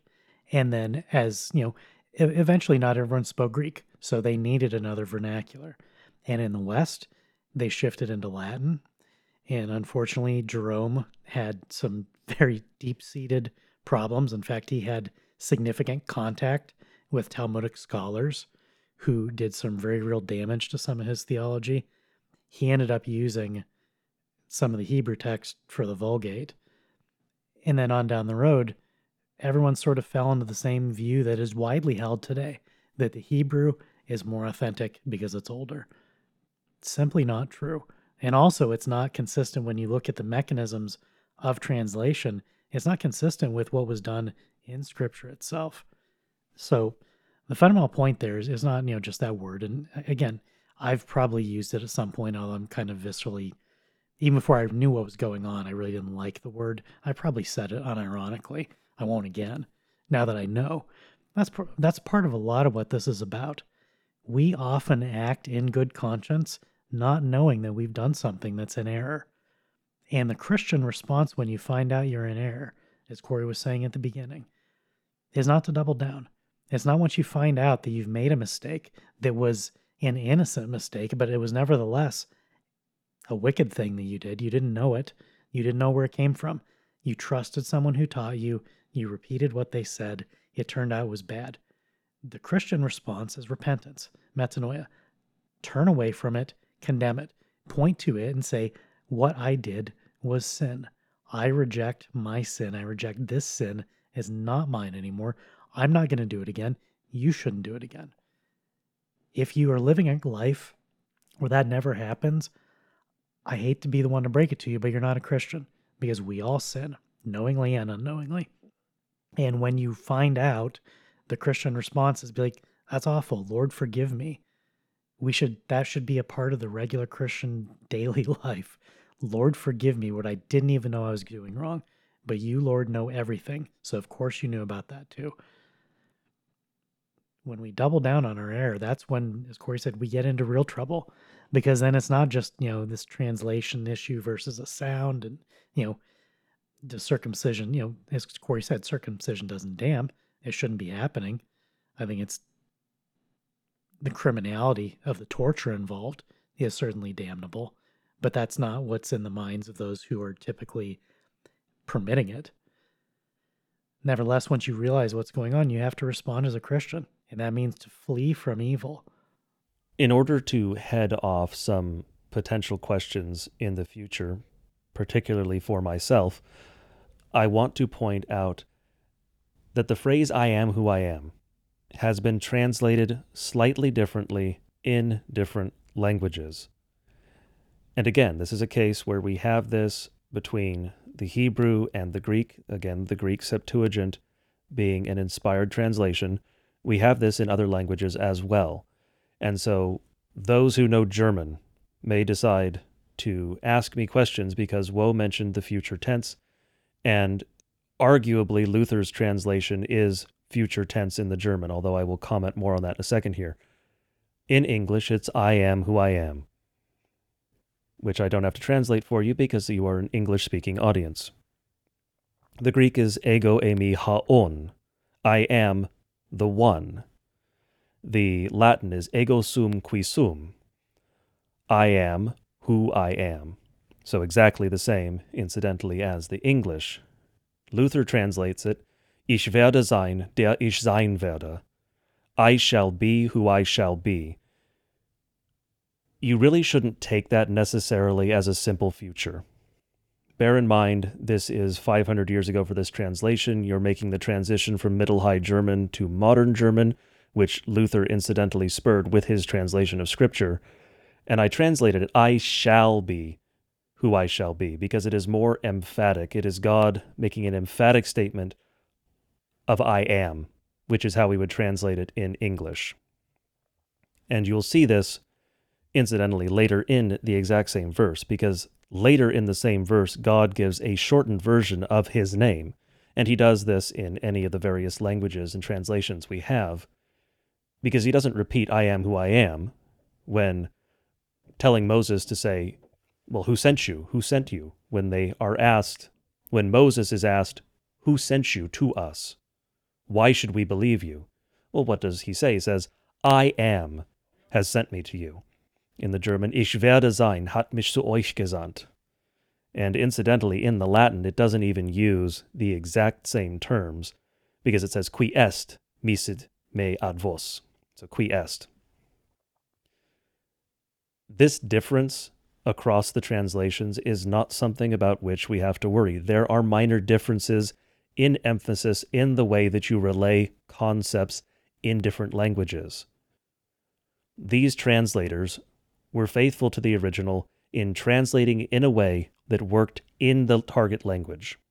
And so Ich werde sein is not the same thing as what Woe was saying about the future tense, because it's not saying, I am the one who will come. It says, I shall be.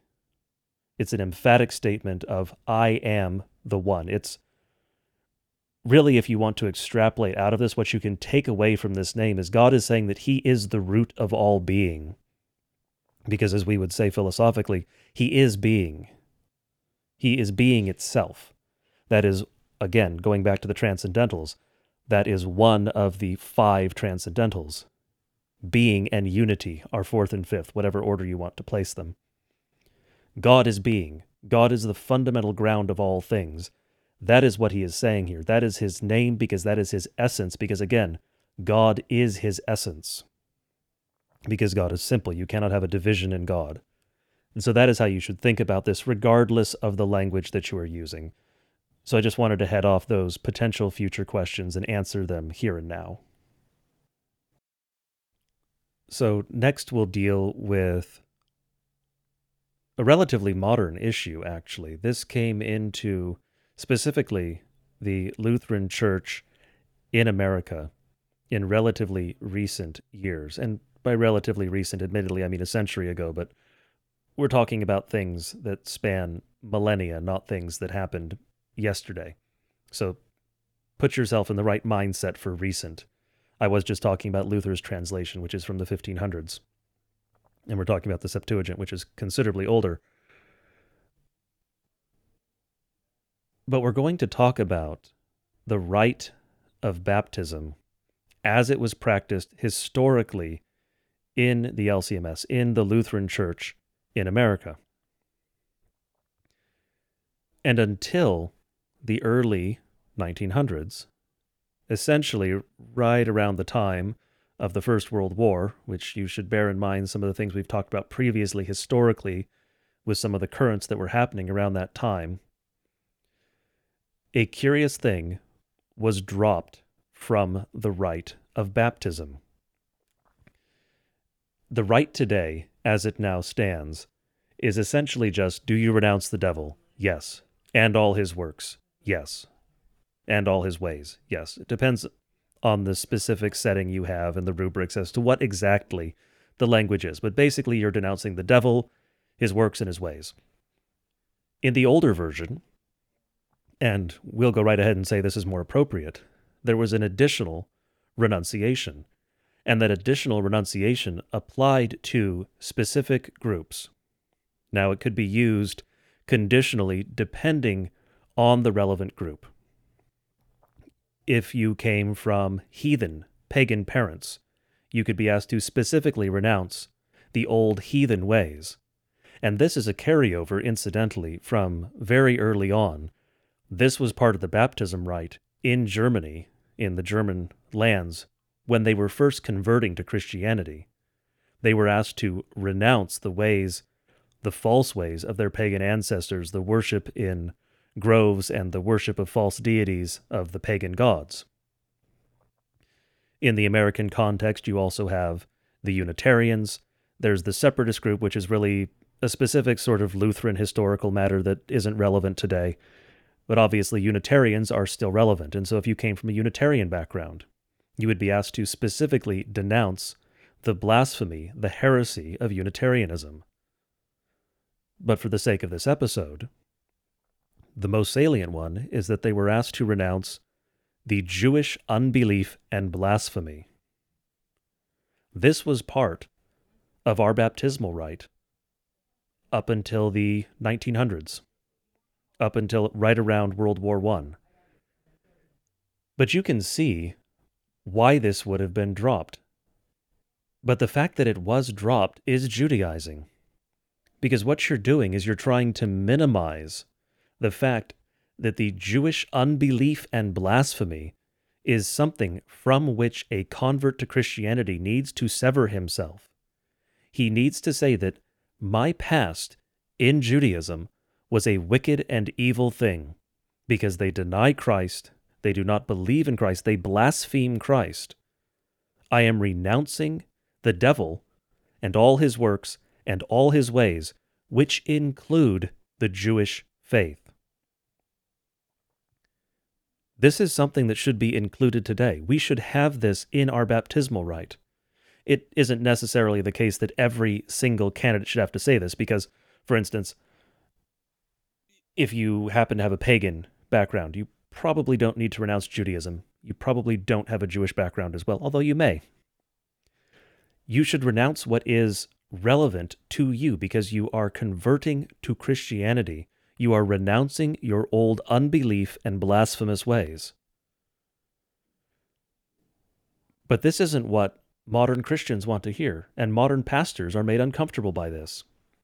Because you have people who want to say, well, the Jews are just our, our older brothers. They're the old version of Christianity, as it were. And as we have gone over repeatedly, that is not the case. Christianity does not derive from Judaism. Judaism is younger than Christianity.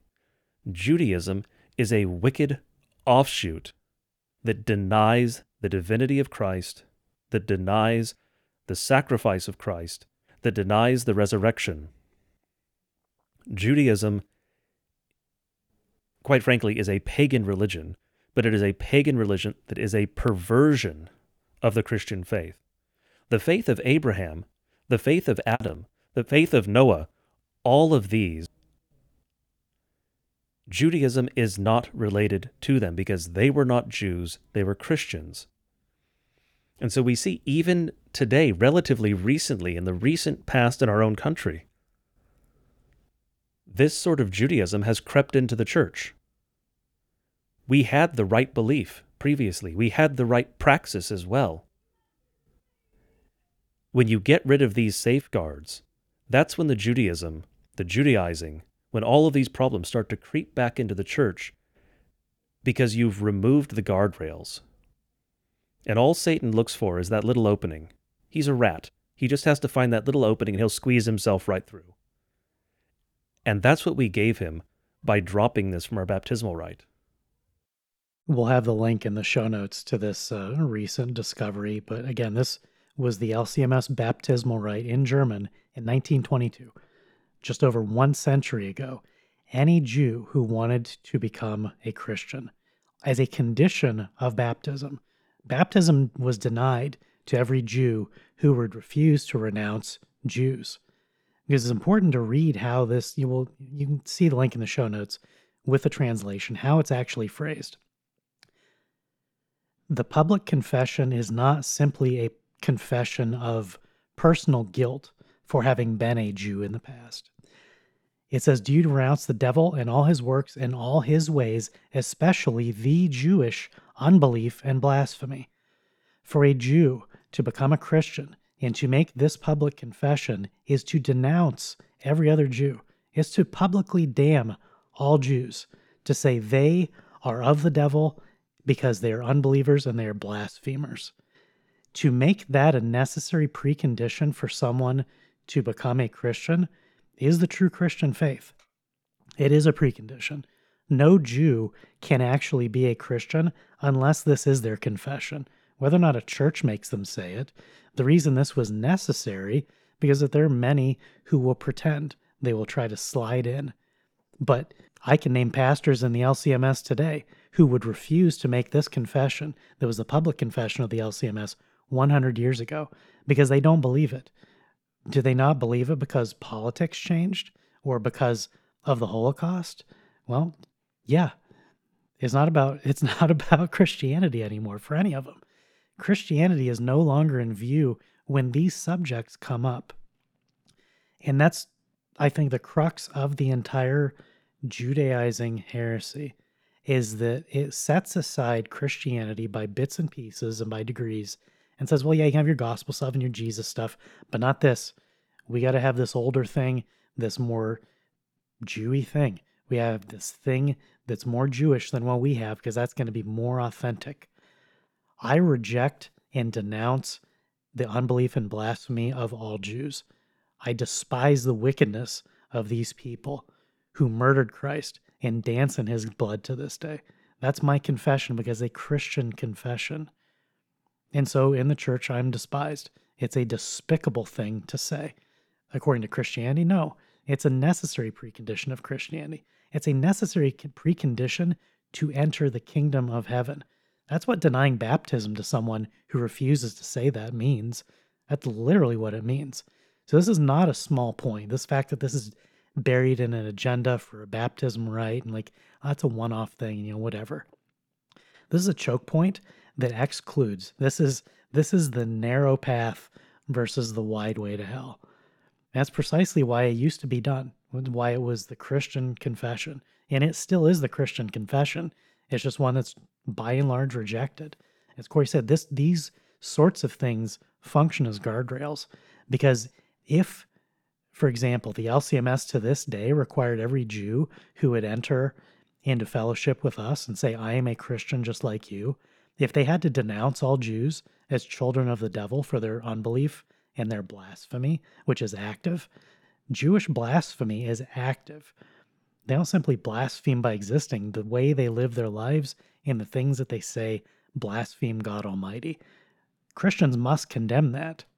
And for a Jew to become a Christian must condemn it as a first party. But even then, the way this is phrased isn't I I repent of my being a Jew. They have to say, I condemn all Jews. That's a radical difference. It's not a small little personal, I'm here for Jesus thing. It's every Jew is going to hell unless they also repent as I am, and unless, unless they also denounce all Jewry. That's a big deal. And it would have prevented many of the problems that we see in our church today because most of the people who are hanging around today would have long since left. They would hate this because it's not Christian. Well, was it Christian 100 years ago? Because that's really the question. It's, it's the Stone Choir question. If it was Christian 100 years ago, when did it stop being Christian? If we were Christian 100 years ago, when did we stop? Well, we stopped when we started rejecting basic Christian beliefs. So keep all this in mind in view of what we said in the first episode about where are you're getting your morality. This is another part of it. Where are you getting your beliefs? If you're getting them from people who murdered Christ, who hate God, who blaspheme Him with everything that they do in their lives, if this is the source of some of your theology, how much room is left for God? And can you have competing religions at the same time? That's what we're dealing with here. The situation that we face today is that we are trying to hold multiple competing religions simultaneously. We are trying to take these things that came from evil men, whether it was thousands of years ago, or hundreds of years ago, or decades ago. We're taking things that come from evil and we're trying to baptize them. I was reminded earlier as I was thinking about this how much a lot of these Judaizing problems are captured by what Tolkien did with the One Ring. Remember, Sauron poured his malice and his hatred and his evil into this talisman that was the ring. Part of his soul, his essence as an evil being, was put into the ring. And it was fine because it was a weapon for him, but then he lost the ring. And so when he lost access to that part of his wicked power, he was diminished. But what happened with the ring? The ring was captured by Isildur. He found it, he wore it, he used it. He was he died because of it. There was the covetousness of men for that power because they misunderstood what the power of the One Ring was. That was basically what Lord of the Rings was about. The covetousness of that power, believing, oh, this power of the great enemy, if only I took it into my hands, I could use it for good. That's what they all wanted to believe that they could take this evil thing and use it for good purposes. What they did not appreciate, and the, the essence of the story of the ring, was that it was itself evil. It did not cease to be evil because it was no longer in the possession of Sauron. He had put his malice into it, and whoever be- wielded it possessed his malice, and the malice acted on its own. When we look at these evil things, now, is saying Yahweh is evil as the One Ring? I mean, from, it's more evil because it's real and the ring's made up, but it's not simply a question of degrees, it's a question of genealogy. Where did this thing come from? If you found the One Ring and you knew that it had all of the devil's malice poured into it, would you pick it up knowing how powerful it was and say, I'm going to use this for good? Or would you know this thing is pure evil and I can only possibly use it for evil because it has not only evil intent, but it has a life of its own. Evil ideas have a life of their own. We cannot co opt hell.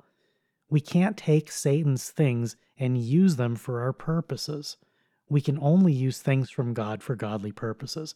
When we use evil things, things from hell, things that are teachings of demons, which we'll talk about a lot next week, we can only possibly use those things for evil. The genealogy of the practice of modern amputation circumcision is pure evil.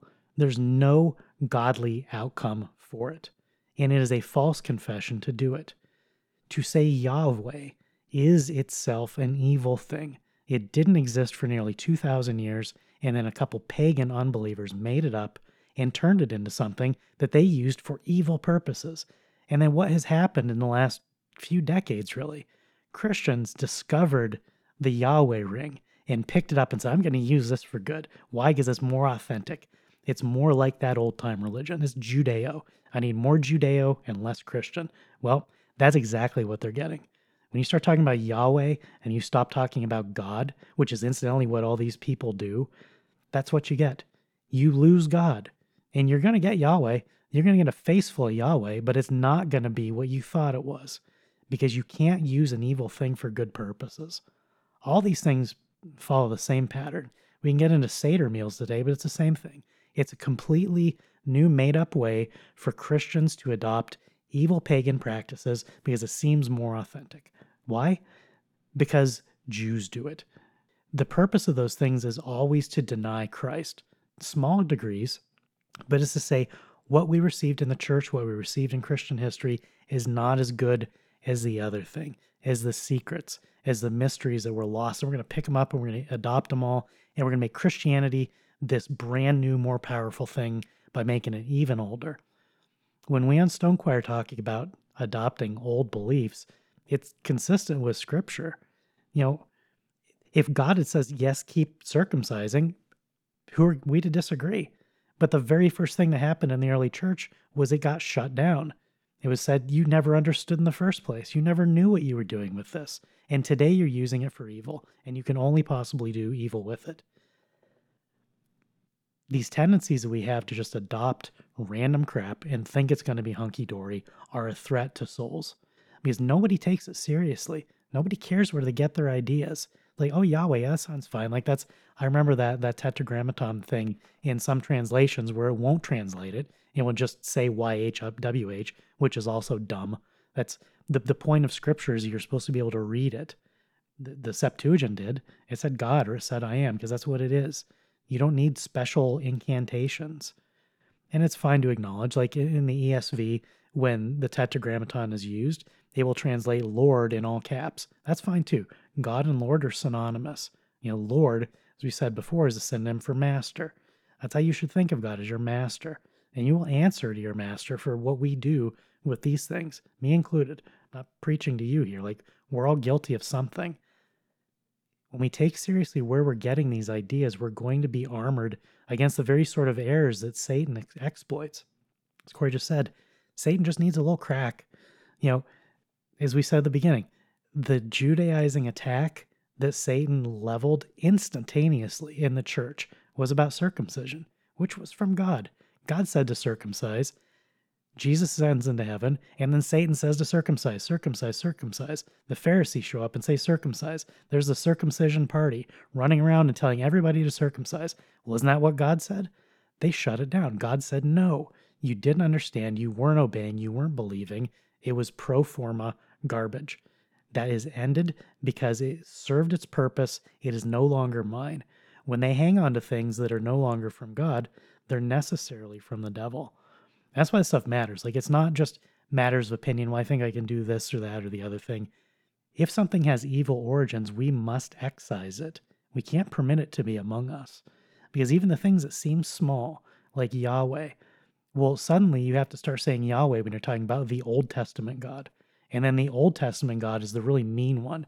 And the New Testament God is the loving one. And so you know what? That Yahweh God, he was he was pretty tough and he had a lot of rules. This new Jesus-y New Testament God, he's a lot more loving. That sort of division suddenly pops into people's heads and it's very difficult for them to get away from. Because most people don't have the mental sophistication to keep all the stuff in their heads at once. You just learn Yahweh, you think, yeah, that's the old thing. Okay, great. And then someone separately sets Yahweh against Jesus. You're like, well, yeah, I like Jesus better than Yahweh. And suddenly there's no God in the Old Testament. You know what? That's what Martin Luther King Jr. believed. That's what Bonhoeffer believed. They believed in the demiurge. They thought they thought there was evil before, and then something new came in the New Testament, that he who was coming would arrive. It's bad news for Christians, but it's what these men will preach.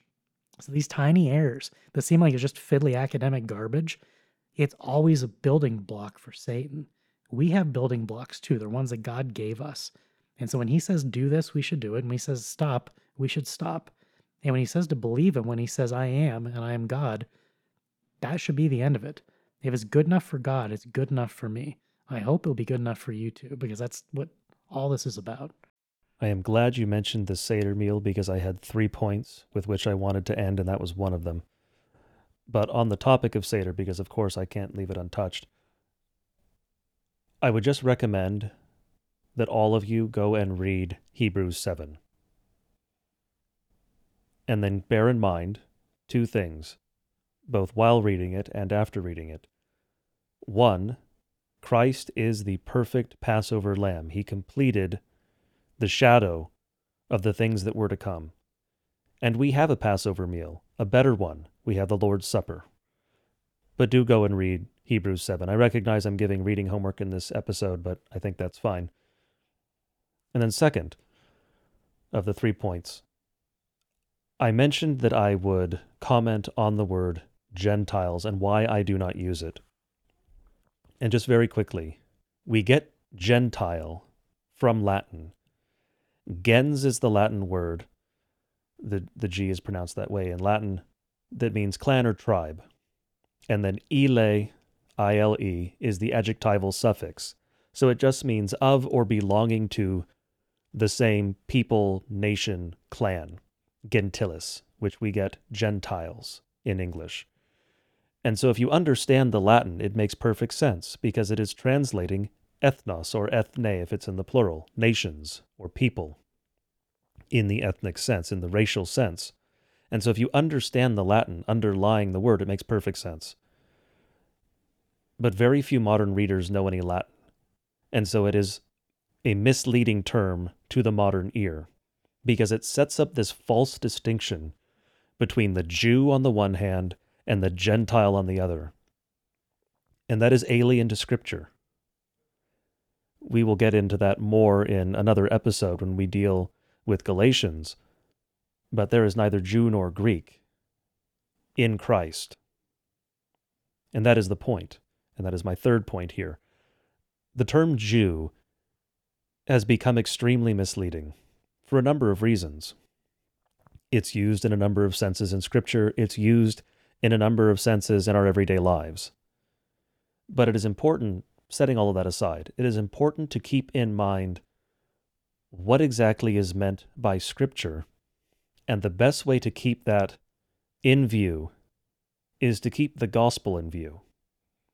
Yes, we speak of the law quite a lot on this podcast because part of this is the And then what of Christian life? You believe, and now what? Now what do you do? How do you live your Christian life? What should you do or not do? But all of it is in light of the gospel. And what is the gospel? You are saved by faith, which is a free gift, due to Christ's perfect life, his work, death, resurrection. That's the gospel. You aren't saved by your blood. And that's true whether you're Jewish or German or French or Japanese or any of whatever other ethnicity I could list. No one will be saved by his own blood. Everyone who will be saved will be saved by Christ's blood. And so when you see the word Jew in Scripture, which probably shouldn't be translated Jew because the underlying word in the New Testament is Judahite, which is useful for a number of reasons, partly because it reminds us that the 10 northern tribes are gone at this point in history, but that is a topic for another time. When you see the word Jew in Scripture, don't think that this is some special group that is set aside, that gets special treatment, and God has some special relationship and they have another way to paradise, because that's Christian Zionism, which is another Judaizing heresy, but we did an episode on that, so you can go and listen to that. But think of the words of Romans 3, because you'll hear these words many times from Christian so called Zionists. Then what advantage has the Jew? Or what is the value of circumcision? Much in every way. And of course, they'll end there. They won't mention the rest of it because it gives the value. To begin with, the Jews were entrusted with the oracles of God. That is a magnificent blessing from God to be entrusted with his word. And the ancient Israelites, the Hebrews, were greatly blessed with that. Granted, for them, because they were unfaithful, it wasn't much of a blessing. But if they had been faithful, it would have been a great blessing. They at least had the ability to read God's word, because they physically had it. Which, again, without faith, is of no blessing to you, is of no good to you. It is, in fact, worse to have the oracles of God and reject them than not to have them. But you'll notice that the Christian Zionist never goes on and reads verse 9. What then? Are we Jews any better off? No, not at all. For we have already charged that all, both Jews and Greeks, are under sin. Which is to say that all are under sin. This is one of the ways in in Hebrew, in Aramaic, in a number of these Shemitic languages in this region they speak of the totality of a thing. They speak of the totality by listing two opposite ends of a spectrum. And so when it says that God created the heavens and the earth, that's saying that He created all things. He created the universe. And so here, when it says both Jews and Greeks, what that means is all men. All men are under sin. For all have sinned and fallen short of the glory of God. In Adam, all men fell. And so Christ, as the second and better Adam, is the redemption of all mankind. Yes, of course, there is the objective justification, but there is the subjective, which is faith. If you have faith, then you are numbered amongst the elect, then you are saved. Again, it all comes back to faith. It is not your bloodline, whether it be Jew or Greek. And that is the point. Any time you see anyone arguing that there is some special character of the Jews, or that they have some special route to God, or special relationship, whatever it happens to be. Look at the actual words of Scripture. What then? Are we Jews any better off? No, not at all. Any time you see someone rejecting those words, you are dealing with someone who is Judaizing, and if you listen to that person, if you believe what he is saying, your soul is in danger because these are things that Satan attempts to bring into the church to steal away the gospel, to bring back in works righteousness, to get you to attempt to work your way to God or find some alternative route to God instead of the only way God has given. What does Christ say? I am the way, the truth, and the life. He doesn't say that he's one way of many, which is what we hear from so many today when they speak about all paths lead to God. No, they don't. Most paths lead to hell. For broad is the way that leads to hell, for narrow is the way that leads to paradise. And so be on your guard. As a Christian, that is your duty, particularly as a Christian man. That is your duty because you have a duty to instruct and to lead your wife if you have one and your children if you have them, but also others entrusted to your care. Because if you're an uncle, you have duties to your nephews and nieces. You have duties with regard to your parents and your siblings and all those entrusted to your care in whatever capacity in your life. And so you need to be on your guard against these heresies that have been with us from the beginning. As we covered at the beginning of the episode, this was a problem starting with the apostles. This has always been one of Satan's tactics. Judaizing is one of his favorite tactics, and it will undoubtedly be so until the end, because it's effective. Because, in a sense, all of this is a form of Gnosticism. It is that desire that is inherent in some men, at least, many men most likely, to have a secret knowledge, a secret way, to have something, some connection, some ability or path or whatever it happens to be that elevates them above everyone else. And that is not what Scripture says. Scripture says all have sinned. Scripture says the only way is Christ. That is what Christians believe. That is what Christians have always held. And that is what we as Christians have to defend. And part of defending that is pushing back against the rampant Judaizing that we see in the church today, because it is destroying the church, and too few men are fighting back against it.